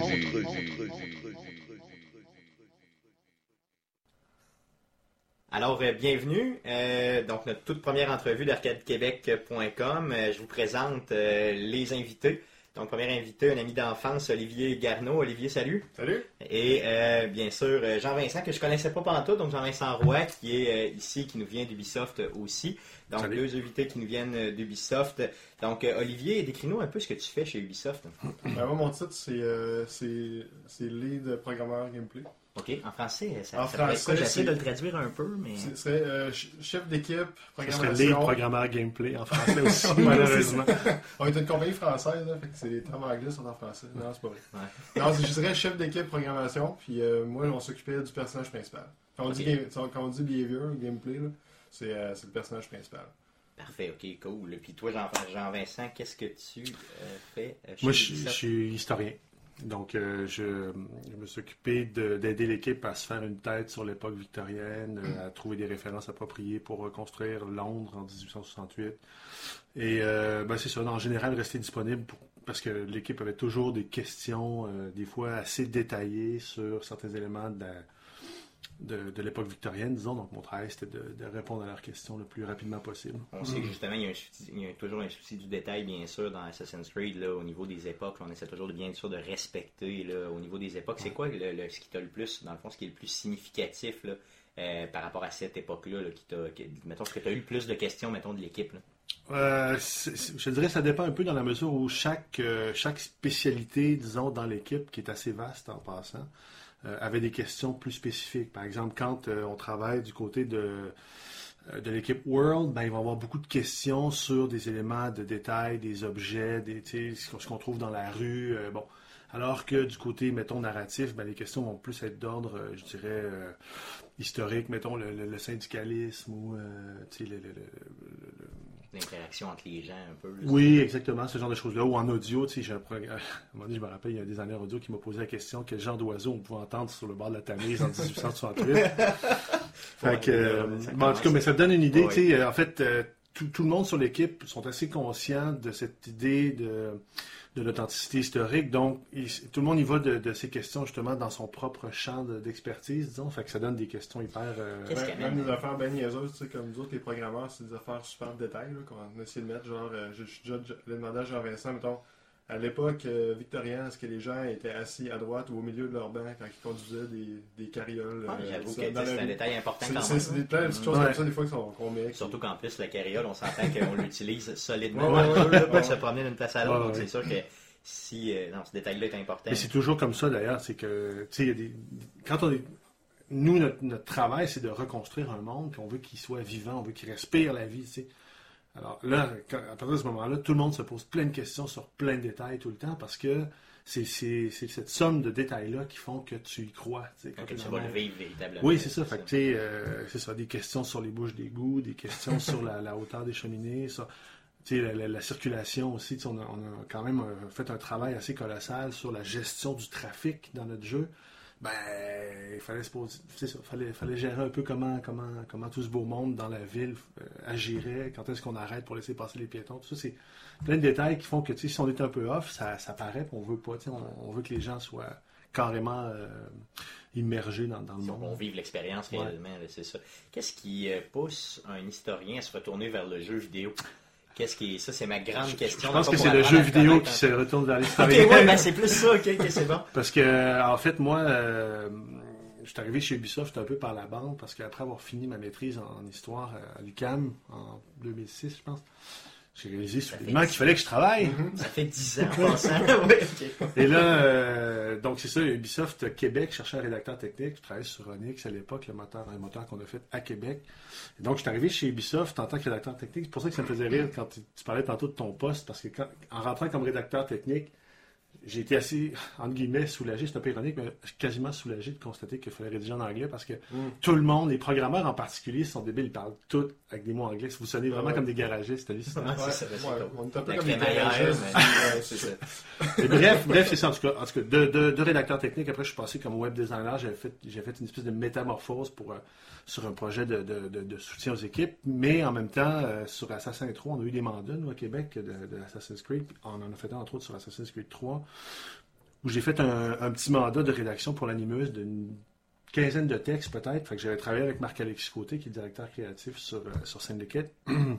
Donc, euh, quand Mar- Marc-Alexis a eu le mandat euh, pour Syndicate, j'ai comme été la deuxième personne embauchée sur le projet, dans le fond, parce que il voulait avoir quelqu'un sur l'équipe qui serait chargé de, de la recherche. Là, qu'on- qu'on Ok, dit puis ça date de quand, Syndicate, que vous travaillez là-dessus véritablement? Moi, ça fait quasiment deux ans et demi.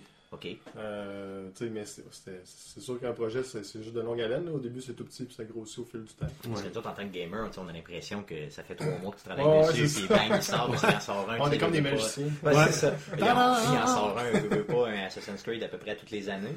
Donc, nous, euh, ben, c'est pas mal une fois par année. Donc, nous, on se dit tout le temps, tu sais, bon, on a l'impression que vous le sortez de votre poche, puis bang, là. mais il y a un travail, dans le fond, fait que deux ans et demi Ouais, que vous ouais. travaillez dessus. C'est comme un projet de film d'Hollywood, mettons. Ouais, ça, ça se commence, il y a de la conception, puis là, ça part, puis là, ça grossit au fil du temps jusqu'à Ouais. qu'on arrive à la fin. Que- Toi, Olivier, ta job, là, mettons, euh, quand tu rentres le matin, c'est quoi, que- c'est quoi que tu fais finalement au bout de la ligne? Je veux dire, tu sais, dans ton day-to-day réel. Ouais, je peux, je peux te dire maintenant ce que je faisais euh, il, y a, il y a quelques années, là, quand j'étais quand j'étais programmeur gameplay. Ouais. C'est ça que j'ai fait presque toute ma, carrière. Fait que ça, c'est vraiment. toute la journée, c'est vraiment de la programmation qu'on fait. Fait qu'on va travailler avec, euh, avec les designers, on va travailler avec euh, des animateurs, avec euh, des artistes. Puis on va, on- au, au début, c'est- ouais, même les artistes. Ouh. Travailler avec un Capable. artiste. Ouh, Puis euh, c'est vraiment de convertir euh, des documents, puis euh, de, de- de coder ça dans le jeu, faire des tests, vérifier ce qui marche pas. Puis vers la fin du projet, c'est plus de recevoir des, des rapports de bugs, analyser c'est quoi qui marche pas, corriger ça dans le code, tester, renvoyer ça. Puis maintenant que je suis chef d'équipe, je fais encore un petit peu ça, mais à temps très partiel. Puis là, je suis vraiment plus un gestionnaire d'une petite équipe. Moi, j'avais sur Syndicate, on est monté à peu près à 10 à 12 personnes, là, 10 à 12 Ok. programmeurs. Fait que euh, c'est vraiment coordonner tout le monde, faire la planification, euh, puis, puis aussi travailler beaucoup avec les designers pour euh, valider que ce qui, ce qui design sur papier va, va vraiment être, être implémentable, qu'on va être capable de le faire dans le jeu, euh, qu'on va être capable Ok. de le programmer, que ça va marcher, puis tout ça. Puis ta job principale, ben, la job de ton équipe principalement, c'est de t'occuper vraiment ouais. des protagonistes, c'est ça? des- Ouais, personnage principal. Fait que tout ce qui s'appelle euh, navigation, tous les, les, les outils, euh, les armes, euh, les. comment, sur Syndicate, un des gros morceaux qu'on a fait, c'est le rope launcher. Oui, donc, oui, euh, effectivement, très clairement. Une grosse partie. Le grappin, là. Ouais. Le grappin. ouais, c'est ça, merci. Mais il a dit qu'on parlait de Non, mais c'est correct, continue. Vas-y, naturel, il n'y a pas de trouble, regarde. Au pire, je ferai de la traduction Ben, c'est simultanée. C'est ça. Non, mais.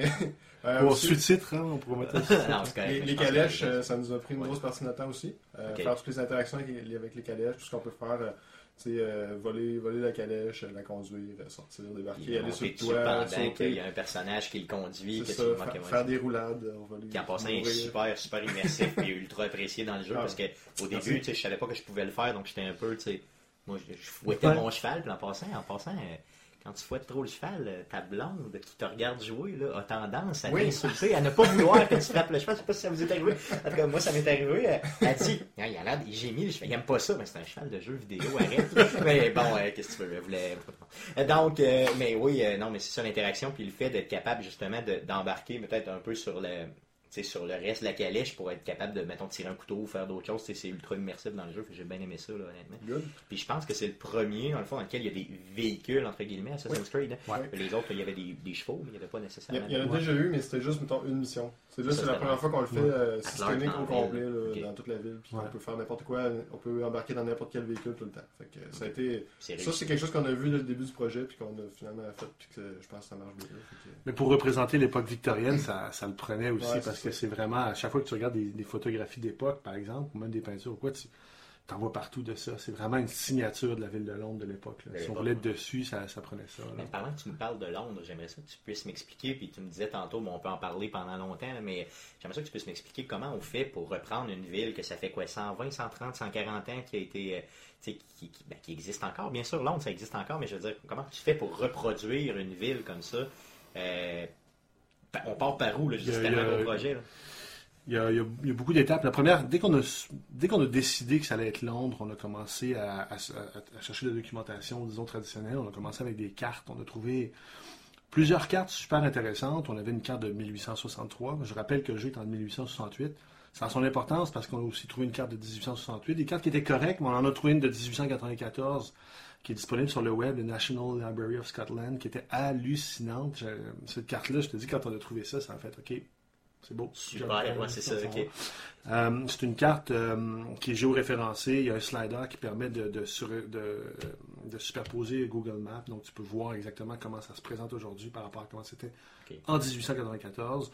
Euh, et donc, cette map-là était super. Cette carte-là était vraiment utile pour, pour aider les world designers, par exemple, et tout, de, à commencer à reconstruire Londres. Mais au, au début du projet, dans le fond, le, le- le- le directeur World a commencé à se poser la question comment il allait modeler Londres parce qu'on ne pouvait pas faire une représentation un pour un. Ça aurait été euh, d'abord.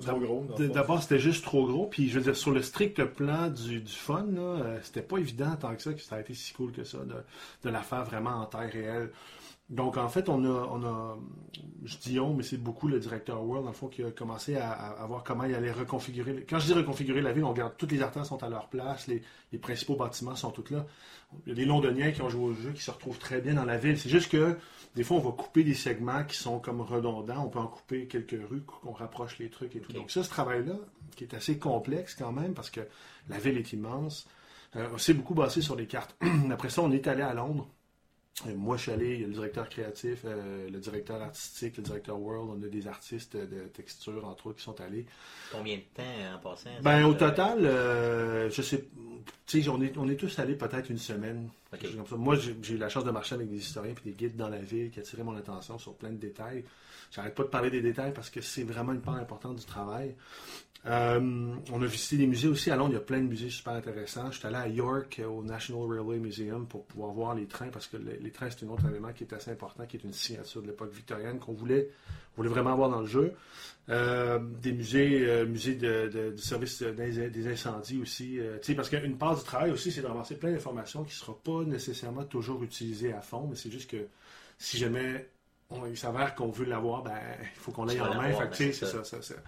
Ensuite de ça, euh, on, est, on est à une époque où la photographie est de plus en plus populaire, donc on avait des sources vraiment intéressantes, des sources photographiques super intéressantes de plein de secteurs, des quartiers. On pouvait faire des comparaisons carrément avec ce qu'on faisait dans le monde, dans le jeu. Et euh, aussi, par exemple, quand on faisait des kits, euh, je dis des kits, mais c'est parce que l'architecture, c'est comme des assemblages. Là. Oui. Tu pourras peut-être expliquer plus, plus en détail comment ça fonctionne, mais c'est qu'en gros, on, re- on reproduit pas nécessairement un pour un chacun des bâtiments de la ville. On va se faire des, des espèces d'assemblages de styles architecturaux, puis après ça, dynamiquement, ou enfin quasi dynamiquement, on va pouvoir réassembler ces bâtiments-là pour avoir de la variété, mais d'une manière qui va permettre de créer la ville dans un temps qui serait pas genre 25 ans.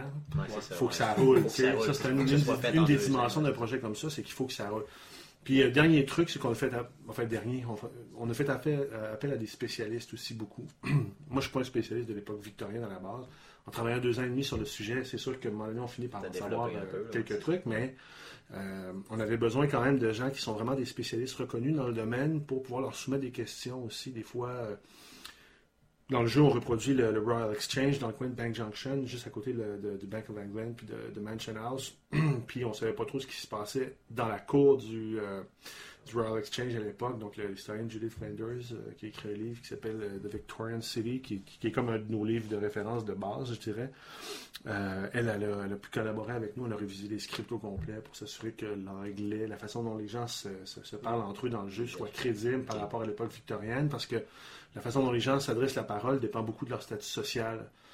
Et ça, c'est une chose qu'il fait, on voulait, on voulait avoir dans, la- dans le langage. L'interaction entre les personnages, c'est comme c'est ce qui est le plus important. là, Oui, oui, exact. sens, tout à fait, tout à fait. Puis, tu sais, étant donné qu'on est dans une époque qui est assez proche de nous aussi, c'est- tu sais, les gens savent un peu aussi quand même. c'était euh, c'était presque un stress de plus, parce que euh, dans le temps de- des croisades, mettons, tu sais, on sait à peu près qu'est-ce qu'il y avait, mais tu Ouais. peux pas se dire, c'est euh, le monde parlait de même, agissait de même, Ouais. la ville était exactement, exactement comme ça, il n'y a plus de carte fiable, fiable à 100%, mais ça, euh, on a une À carte l'époque de chaque- victorienne, c'est comme chaque maison, c'est la carte, là. Ouais, c'est ouais, comme une médaille à deux faces, là, parce qu'effectivement, de l'autre côté, les références, tout le monde peut y avoir accès, donc c'est plus facile pour les gens de vérifier. là, mais- Et juste pour finir sur les spécialistes, on a fait appel aussi à.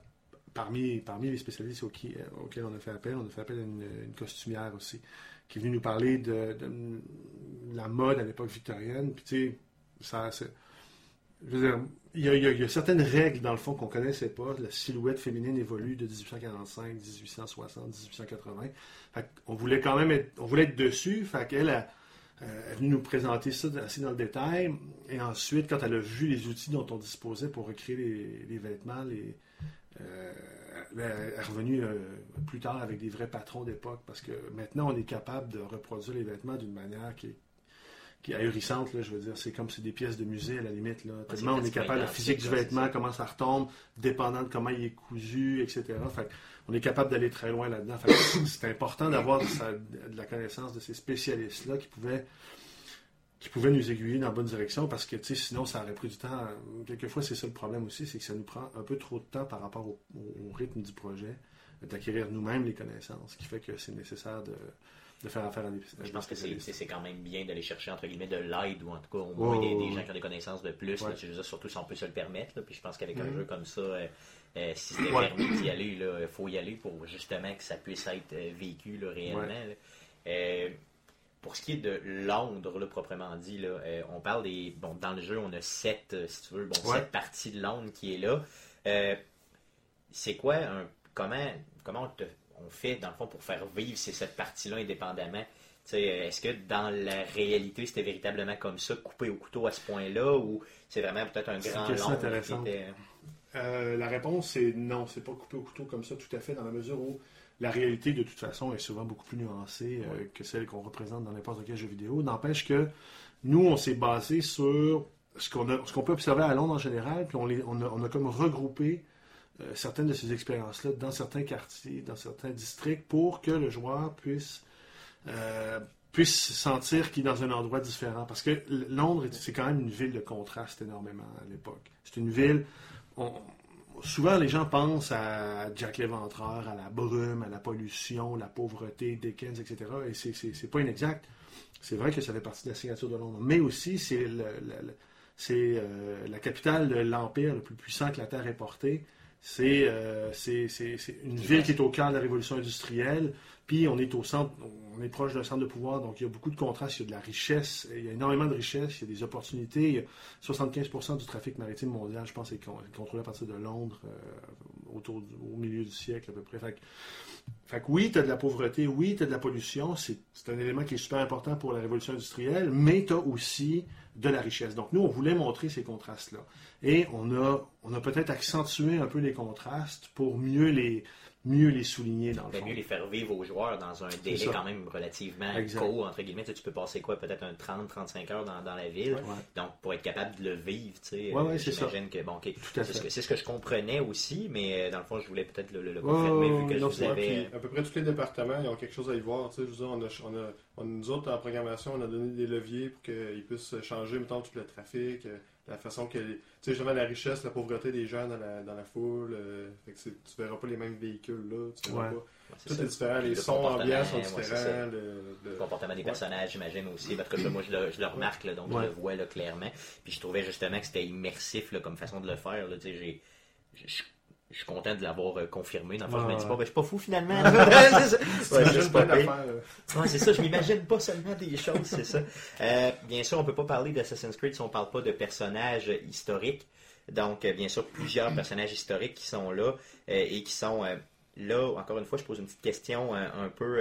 ben, que quelque chose que je me posais là, finalement en jouant, c'est OK, on, on, dé- on développe, on peut bon, présenter un personnage historique, le, bien le définir au niveau graphique, mais euh, son comportement, la façon qu'il interagit avec les gens, comment on fait pour se documenter?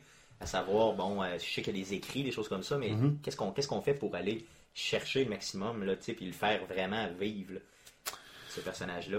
Moi, initialement, j'ai envie de dire que c'est une question. C'est, essentiellement, je dirais, un travail qui appartient à l'équipe narrative, dans le sens où, tu sais, au- au-delà de ce que tu viens de dire par rapport à la ressemblance physique et tout, euh, c'est, vraiment, vraiment l'équipe narrative qui fait vivre les personnages, qui les conçoit, qui les fait interagir, qui leur donne une personnalité et tout.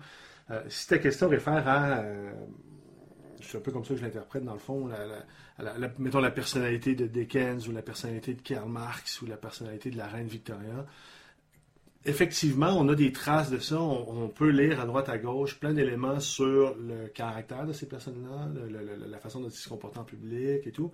Après, il y a, il y a quand même une licence créative qui, est- utilisée par l'équipe narrative pour créer des personnages qui vont être comme vivants. Puis nous, sur Syndicate, ce qui est intéressant, je trouve, c'est que on s'éloigne un peu de la grande histoire, des grands événements pour se pour, pour un peu plus se centrer sur l'aventure de Jacob puis Evie et les personnages historiques. C'est sûr qu'ils ont un apport. tu sais, Je veux dire, tu rencontres Dickens. Dickens, c'est le plus grand auteur du 19e siècle, probablement des plus grands auteurs anglais. Euh, Darwin, il a révolutionné le, le monde scientifique. Honnêtement, Euh, je savais pas que Darwin était là quand je l'ai rencontré. J'étais vraiment content. J'étais vraiment content.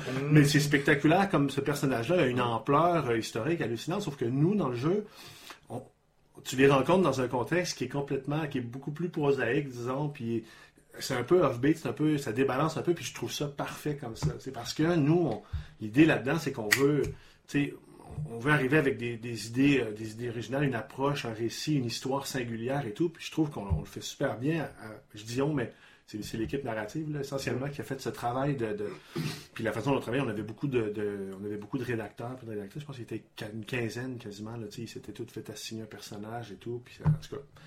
Et donc, euh, il y, a, y y une liberté artistique qui, à mon avis, est très saine là-dedans. C'est quand même un travail de fiction. On le dit au début du jeu. C'est, on n'est pas en train de. C'est pas une simulation de l'ombre. on se permet, on se permet des, des- des libertés tout en restant quand même fidèle au, à ce que le personnage représente. La reine Victoria, c'est la reine d'Angleterre. Elle va pas se mettre à faire toutes sortes de conneries, on s'entend là-dessus. Mais c'est sûr que la façon dont. euh, En même temps, c'est vrai que je disais tantôt, l'historienne, elle a révisé tout le, le, le- script, puis y est allée de ses suggestions aussi, là, que je vous dirai pas ici. Non, mais c'est ça, c'est normal, c'est correct. Il faut se garder, faut se garder, euh, dans le fond, euh, faut se garder les punchs pour le jeu, c'est ça qui est Ouais, important. ouais. euh, C'est pour ça que je veux pas trop parler des personnages non plus, c'est normal, c'est correct. C'est bon, puis je veux dire, mais je voulais peut-être juste que justement qu'on relève un peu les différences entre les personnages, puis justement voir, en tout cas, tu nous l'as très bien expliqué, c'est super, c'est très très bien. Là.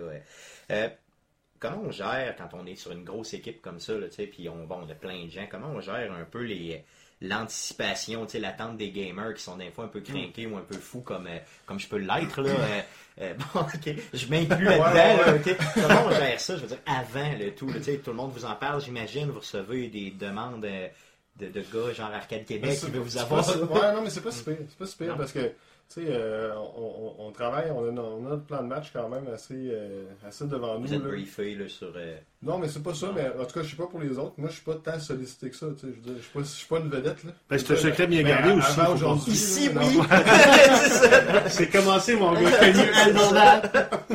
Non, mais c'est ça, puis tu sais, on, a une- on a une bonne équipe aussi qui s'occupe de, de toute cette partie-là, là, tu sais, de, de la communication, tout ça. Fait qu'on n'est pas si. euh, En fait, on reste. on ben moi, moi, ce que je vois, c'est plus que moi, je vais sais, C'est plus que moi, je vais aller regarder de la communauté des joueurs, puis tout ça à l'avance. Ouais. Puis ça, c'est la partie la plus plate, c'est de pas pouvoir euh, rien faire. Regarder ouais, le secret, juste faire. euh, puis de croire à son affaire. là. Tu sais, des fois, s'il y a quelque chose de démoralisant, ben, c'est juste de pas se laisser démoraliser par l'Internet, puis juste croire à notre affaire, puis ouais, on y va jusqu'à la fin. L'Internet ça. peut être démoralisant. Ben ouais, c'est ça. Est-ce que vous aviez, est-ce que vous aviez un peu, là, je vais poser une question vraiment plate, puis vous me répondez pas si vous voulez pas, ok? Est-ce qu'on avait un peu le, le- le voile, un peu de, entre guillemets, le bug là, qu'il y avait eu avec euh, le Unity à sa sortie? Euh, est-ce que vous aviez euh, un peu peur de, ou, je sais pas, là, est-ce qu'il y avait un genre de voile un peu de, de, de où vous, vous y pensiez pas? là? Un projet de cette envergure-là, c'est sûr que, que peu importe ce qui s'est passé avant, Ouais.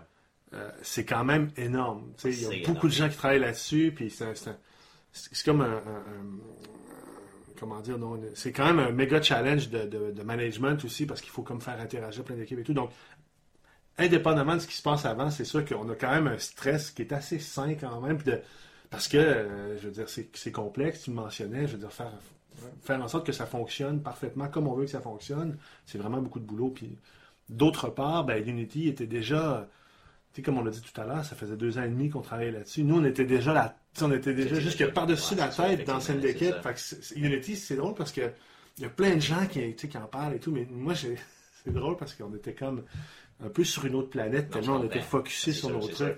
Parce que chaque, chaque jeu qu'on sort est un risque anyway. Là. Oui, non, c'est clair, c'est pas tant de regarder les autres, les autres jeux. euh, C'est ça. Mais pas- je vais vous dire en passant, j'ai adoré Unity, puis moi, quand je l'ai joué, il n'y avait aucun bug, là, parce que Ouais, dans le ouais, fond, ouais. il, était, il était bien correct, mais je veux dire, il y avait une petite... euh, je, pense, je pensais peut-être que vous en parliez entre vous, mais si vous me dites euh, non, c'est dans le fond, nous autres, c'est notre projet, on l'a avancé, puis on l'a mis à bien, puis... Ben, ça se parlait, mais juste comme, comme n'importe comme tout le Informellement, monde. ouais, ouais, c'est ça, non, je comprends, Ouais, ok, c'est bon, je comprends. Euh, donc, euh, ben, ok, qu'est-ce que j'avais d'autre pour vous ici? Euh, pom, pom, pom, pom. Donc, ok, oui, bien sûr, la sortie, la sortie du jeu, euh, bien sûr, d'Assassin's Creed est sortie le 23 euh, octobre dernier. Euh, vous avez une grosse sortie, bien sûr, sur PC le 19 novembre, c'est ça?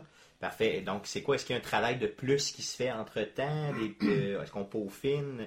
Euh, ou comment ça fonctionne essentiellement quand euh, pas. on fait une Ouais, sortie? non, il y aura, à ce que je sache, le jeu PC va être à peu près la même chose. Là. Euh, Ok. Je suis pas au courant des détails, en fait. Là. Moi, je travaille pas du tout sur cette équipe-là. fait que.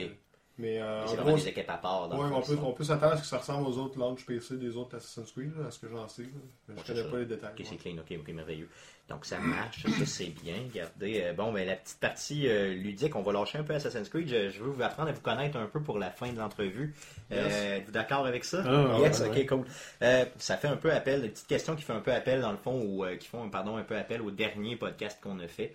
Euh, donc, euh, j'aimerais ça savoir, euh, c'est quoi votre euh, type de jeu préféré? Donc, sur quoi que vous jouez sur PC, sur console? Êtes-vous des gros gamers? Est-ce que vous achetez beaucoup de jeux par année? Je veux vous entendre un peu là-dessus. On commence par toi, Olivier. Moi, je suis pas un gros gamer. Je suis juste un, un gamer régulier, mettons. Là. Euh, j'étais plus... Avant l'université, j'étais un gros gamer. Ok. Après ça, j'ai j'ai été obligé d'étudier un peu plus. Puis là, puis là, je suis rendu avec des enfants, que j'ai encore moins de temps. J'avoue que les enfants, c'est le pire ennemi du jeu vidéo.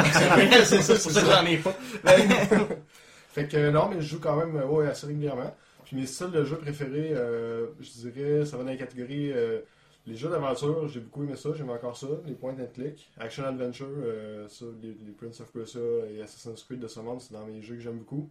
Euh, les, les, les simulations euh, XCOM, mettons, j'ai XCOM, moi, j'ai les jeux de tactique. C'est euh, bon. XCOM, XCOM, c'est euh, super il s'en vient sur PS Vita en passant. Ah. il, Ah ouais? ouais, il travaille sur un port, le tout pour le mettre sur PS Vita. Donc, Nice. je l'attends avec. euh, Nice. euh, ouais. J'ai trippé les jeux de, de Quantic Dreams. Ça, je sais Oui. pas si vous les connaissez, Oui. les Heavy Rain, les, euh, les euh, Beyond, Beyond Two Souls, Souls. euh, Il y en a Fahrenheit, puis il y en a un prochain Il y en a que un j'ai- prochain que qui j'ai s'en- qui vraiment hâte s'appelle le. Détroit. qui Ouais. va c'est. J'ai très j'ai hâte. trippé de- là-dessus, euh, Ouais, Non, ils sont vraiment bons, là, franchement. Là, moi, j'ai adoré aussi. là. C'est sûr que Verain est une coche au-dessus que les autres, je pense. En tout cas, Ah, Fahrenheit, moi, je le c'est- connais pas, tu vois. Tu me- tu m'en parles. plein de monde qui vont en parler. des- Fahrenheit, c'est le premier. des Je, le connais même pas, tu vois, j'ai jamais À vu. découvrir. Et tu joues plus sur PC, sur euh, Xbox, sur PlayStation, Euh, sur euh, Nintendo? J'imagine que non. 1. Non, mais quand j'étais jeune, Ouais. quand j'étais jeune, j'avais, j'avais pas de console. J'ai, j'ai été longtemps un gamer PC. Euh, maintenant, je suis presque tout le temps sur console. là. Ok, J'ai presque plus de jeux PC. Là, je pense que c'est ça, je joue le, le dernier XCOM sur PC, mais c'est assez rare. là. ok, Généralement, ok, c'est cool, des cool, consoles. merci, ok. Dans- Et toi, Jean-Vincent, c'était plus. euh, Moi, c'est PC All the Way. PC, ouais, ok. PC All the Way, je suis une T'aimes victime ça te de casser la Steam. tête. J'ai C'est acheté- bon, c'est correct, J'ai c'est bon. acheté pas mal plus de jeux Ouais. que je peux physiquement en jouer, en fait, parce que moi non plus, j'ai pas beaucoup de temps, j'ai des enfants, puis euh, c'est ça. Mais euh, le genre de jeu qui me, qui me fait triper, moi, c'est plus. euh, ben, on parlait tantôt de Civilization 5, les jeux de civilisation, euh, les jeux de, les jeux de stratégie, beaucoup. Euh, des jeux aussi, euh, je vais qualifier les jeux d'historiques, mais tu sais, des simulateurs, mettons, il y avait Silent Hunter, des jeux de, de- Mhm. simulateur de sous-marin. Moi, je suis genre, je, vais- je joue à Silent Hunter, puis là, je me claque une dizaine de livres sur l'histoire des, sous-marins de la Deuxième Guerre mondiale. c'est comme, waouh! Puis, il y a beaucoup de jeux qui font ça, puis c'est une des raisons pour lesquelles je tripais tant à, à jouer sur Assassin's Creed, parce que, à, à de- à travailler là-dessus, parce que on espère pouvoir euh, développer un peu l'intérêt des, des gens pour l'histoire. Mais les simulateurs de vol, les simulateurs de, de vol de la Deuxième Guerre mondiale, parce que mon sujet de prédilection étant la Seconde Guerre mondiale, ça tend à revenir souvent dans, la- Ouais, non, c'est ça, mais c'est correct. dans le genre de, bon, de- jeu que Il y a tellement de choses à dire là-dessus, anyway. Oui, oui, tout à fait, tout à fait. Deuxième Guerre mondiale, c'est quoi ton, ton bout de sujet le plus. le- c'est celui, le, le, Euh, que t'aimes le plus, là, ou que t'as étudié le plus? L'évolution des doctrines euh, terrestres en Europe, surtout pendant la guerre. là, tu donc, tout l'avènement de la Blitzkrieg, euh, toutes le- le- le- les doctrines opérationnelles, le- le- l'évolution, l'arrivée de la guerre mobile, les blindés, etc. la coopération interarmes et tout. là, ça, c'est le genre de truc. euh, entre autres. beaucoup le front, là, je te dirais, dans le fond. le- la bataille de Stalingrad, dans le fond. Moi, Ouais. j'étais à terre, puis j'arrête pas de, de lire, de lire là-dessus sans arrêt. là. Mais Ouais, ouais, euh, c'est ça, c'est vraiment le bout qui m'intéresse, vraiment, tu sais, le front Le front de l'Est en C'est particulier. vraiment, ouais, celui-là. C'est assez méconnu en Occident en général, ça. On- C'est, c'est- c'est pour ça que je trouve que personne le connaît. Puis pourtant, c'est tellement, c'était tellement sauvage comme combat. là. Tu sais, on se rappelle tout du jour. J ici. Puis tu sais, Ouais, c'était, pratiquement entre guillemets. Là, je le mets très gros entre guillemets, là, une partie de plaisir. Mais bon, euh, je, je mets de très gros guillemets, surtout en ce jour du souvenir. Là, Ouais. Je vais pas euh, blesser personne. là. Mais bon, euh, grosso modo, euh, je veux dire, tu sais, Ben, les gens ont tendance à oublier que 80% des pertes de l'armée allemande ont eu lieu sur le front de l'Est. ben, c'est ça. Juste cette statistique-là, tu sais, c'est comme ça Parle te donne une là. idée quand même, C'est ça. Bon, des ben, je, suis content de t'entendre, un historien qui me le dit enfin. là. Ben, quand moi, j'ai- quand j'ai raison, je suis tellement heureux. c'est bon. Euh, donc, euh, une petite question rapide aussi. Euh, c'est quoi votre film basé sur un jeu vidéo? Euh, que vous avez le plus aimé? Vous n'êtes pas obligé de me répondre. Là. Doom, mais non, c'est pas vrai. Non, j'espère que non. Ou que vous avez plus détesté le jeu. Je joue dans les, dans les deux. Ça peut être aussi bon un que l'autre. j'en ai un. J'ai le, le, le film Silent Hill, j'ai bien aimé ça. Mais c'était aussi mon préféré. Ouais. Euh, bon, je veux dire, ok, mettons c'est un 6 sur 10 que j'ai donné. ouais, bon, c'est ça, mais- Mais c'était aussi mon préféré. Les autres étaient à 2 et 3 là, sur 10. donc, euh, euh, généralement, là, c'était. Est-ce que t'en as un en? Ben, pas Euh, vraiment. Je suis pas euh, malheureusement un grand cinéphile. Mais tu sais, tantôt on parlait de Prince of Persia, puis j'avais pas trouvé, euh, j'avais trouvé quand même correct là, par rapport à, à d'autres films, disons que j'ai vus basés sur des jeux vidéo qui Ouais. étaient comme euh, Assez exceptionnel. moins intéressants, Ouais. disons. Là. Fait que celui-là, il était bon, il m'avait paru correct quand même. Puis ton pire, votre pire, euh, le pire, pire, pire, selon vous? Ouais, un peu là. Bon, là, j'ai parlé de Street Fighter. Tout le monde a Street Fighter en tête, là, mais. Non, mais c'est rare que je vois des films que, je- que le monde m'a dit d'avance que C'était pas bon, hein, c'est Non, ça. c'est ça, c'est ça. Il y en a beaucoup que j'ai pense pas dont que j'ai entendu parler, mais que- Vous avez le droit de vous abstenir, Je il n'y a aucun problème. C'est ça. Euh, je, vous, je fais juste vous euh, souligner qu'il y a eu un film de Mario Bros dans les années 80. Oui, c'est ça, que je n'ai pas vu. Euh, Qui est généralement là, la réponse la plus populaire. Donc, euh, c'est. c'est, euh, et euh, je vais vous entendre aussi, bien sûr. Dernière question, puis après, je vous laisse aller. quel est votre jeu vidéo préféré de tous les temps? Et là, vous n'avez pas le droit de me répondre Assassin's Creed. Non, non, faut aller taper, Non, non, faut aller taper ailleurs. là. Ouais. Euh, Euh, ouais, ben je peux y aller. Moi, c'est euh, c'est The Longest Journey. C'est un jeu d'aventure euh, point and click qu'il y a eu dans les. Mon Dieu, ça fait longtemps. c'est- Ça doit dater de début des années 2000. là, je pourrais pas te pointer la date exacte. Puis euh, ce jeu-là, l'histoire, c'est moi, j'a- j'adore les histoires bien construites. Là. Ce jeu-là, c'était juste ça t'embarquer dans, dans, dans le quoi, là, puis ça, ça te lâchait pas pendant je sais pas combien de temps. C'était tellement bien construit, bien réalisé. là. Fait que cool. jamais battu jusqu'à là. Bon, Quoi que les Quantic Dreams sont. Ils sont quand même très bons, là. C'est clair, c'est clair. Heavy Rain avait une coche au-dessus des autres, là, moi, je trouve. Moi, il y, en a plusieurs qui m'ont vraiment fait triper, mais si je regarde simplement le temps passé à jouer, il faut que je parle d'une série relativement obscure de simulateurs de combat tactique de la Deuxième Guerre mondiale qui s'appelle Combat Mission. C'est de battlefront.com. Et puis ça, c'est... Je sais pas. Je suis pas sûr si ça, ça correspond vraiment à la définition qu'ont les gens en général du plaisir en jeu vidéo, parce que c'est vraiment super réaliste. Sauf que euh, quand on s'intéresse à la Seconde Guerre mondiale, justement, ou enfin à, justement à tout ce qui est, euh, disons, le, réalisme du combat tactique, le combat d'infanterie, puis du combat mécanisé, etc., ben, ce, jeu-là, c'est parfait. Ça, ça, met, en scène le, support d'artillerie, l'appui-feu, l'appui aérien, les communications radio et tout, d'une manière qui est quand même assez bien faite. Ce qui fait que moi, je. Puis quand tu joues contre un joueur humain, là, ça devient complètement délirant parce que le joueur humain, lui, euh, tu, tu prédis pas vraiment ce qu'il va Ouais, faire. ça. Donc, euh, j'ai passé énormément de temps à jouer à ce jeu-là. Fait que, ouais, c'est ça. Combat Mission Beyond Overlord qui est sorti en, en 1999. Un jeu super laid. C'est vraiment. Sauf que la, la profondeur que tu as là-dedans, au niveau du gameplay, c'est vraiment. Moi, ça m'a vraiment jeté par terre. Puis là, ils continuent d'avancer là-dedans. avec euh, ils, ont, ils ont fait un nouveau moteur. Avec, euh, ils ont revisité la Normandie, ils ont fait le front de l'Est, ils ont fait. euh, Écoute, ils viennent de sortir un, un- un jeu, puis c'est carrément la guerre en Ukraine, mais sauf qu'avec l'OTAN, puis euh, les forces russes et tout, puis c'est, c'est, ça. C'est vraiment... euh, c'est ça, c'est, c'est super obscur, mais euh, mon Dieu, j'ai trippé là-dessus, par exemple. Ça m'a appris plein d'affaires sur Mais tu vois, quand tu as un jeu, tu réussis à apprendre quelque chose en même temps Ouais. Je veux ouais. dire, je pense que là, euh, t'es, t'es, t'es dans. t'es Ben oui, c'est ça. C'est, moi, ça m'a fait triper. En tout cas, c'est, con, mais c'est comme civilisation. Je, je trouve ça vraiment génial. Puis, tu sais, c'est sûr que... En tout cas, euh, encore là, il y, a- il y a quand même pas mal d'affaires à apprendre dans des jeux comme ceux-là. Ben, c'est sûr que c'est clair, solidement. Je passais des étés là-dessus quand j'étais ado. Ah ouais? Ben, d'ailleurs, Ah, d'ailleurs, je vais vous le dire, le premier jeu de ma vie que j'ai joué sur PC, euh, c'était justement chez vous, Olivier, Yes. quand j'avais 7 ou 8 ans, là, je pas. Donc, euh, euh, et c'était Civilisation. Donc, j'imagine le premier, je peux pas Ouais, dire ouais, lequel, c'est ça. Ouais. Puis j'avais tellement trippé Ouais. que j'avais pas d'ordinateur chez nous, mais je m'étais fait une carte à terre, ok, sur Ah un ouais? grand carton. Là, j'avais fait des cases. Puis là, après coup, là, je me faisais des. euh, Avec toutes des bouts de carton, je me faisais bon, des bateaux, puis Ah ça, ouais? puis je jouais avec mes frères. Wow. Puis bon, euh, fallait pas trop. Ça fait recréer une game de c'est- civilisation Ouais, c'est ça, vous. mais euh, bon, à terre dans le salon, bon, c'était pas, euh, c'était pas super, puis il fallait surtout pas que tu passes trop vite à côté Ouais, du souffle ouais. parce que tout te levait, mais bon, euh, grosso modo. Donc, merci beaucoup les gars d'avoir été là, c'est vraiment apprécié, merci, puis vous revenez quand vous voulez, honnêtement, là, euh, j'ai apprécié parler avec vous, je pense que les gens aussi ont apprécié, donc merci d'avoir été là, merci à vous de nous avoir écoutés, puis euh, à la prochaine pour un autre podcast, salut! Ciao. Ça termine notre toute première entrevue pour arcadequebec.com.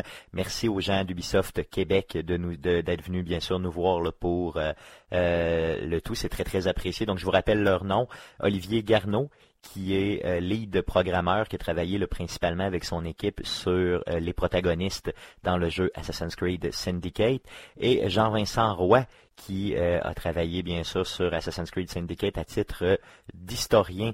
Donc merci aux deux bien sûr d'avoir été là euh, avec nous. Suite à l'entrevue, je discutais avec Olivier Garneau et je lui ai posé la question est-ce que c'est toi le fameux Olivier Garneau dans Assassin's Creed Black Flag. Donc, je ne sais pas si vous vous souvenez, au niveau d'Assassin's Creed Black Flag, on avait euh, un personnage là euh, dans le temps présent qui s'appelait Olivier Garneau, qui était euh, CEO de euh, Abstergo dans le jeu. Donc, je voulais savoir, là, premièrement, s'il avait travaillé sur ce jeu-là, et deuxièmement, si le personnage était véritablement inspiré de lui. Donc, je vous laisse écouter sa réponse. Bon, excuse-moi, Olivier, j'ai oublié de te poser une question tantôt. euh, Ouais, dans- ouais. Ça m'est complètement sorti de la tête, mais Ouais. le Olivier Garneau de Black Flag, c'est qui toi? Qu'est-ce que t'en penses?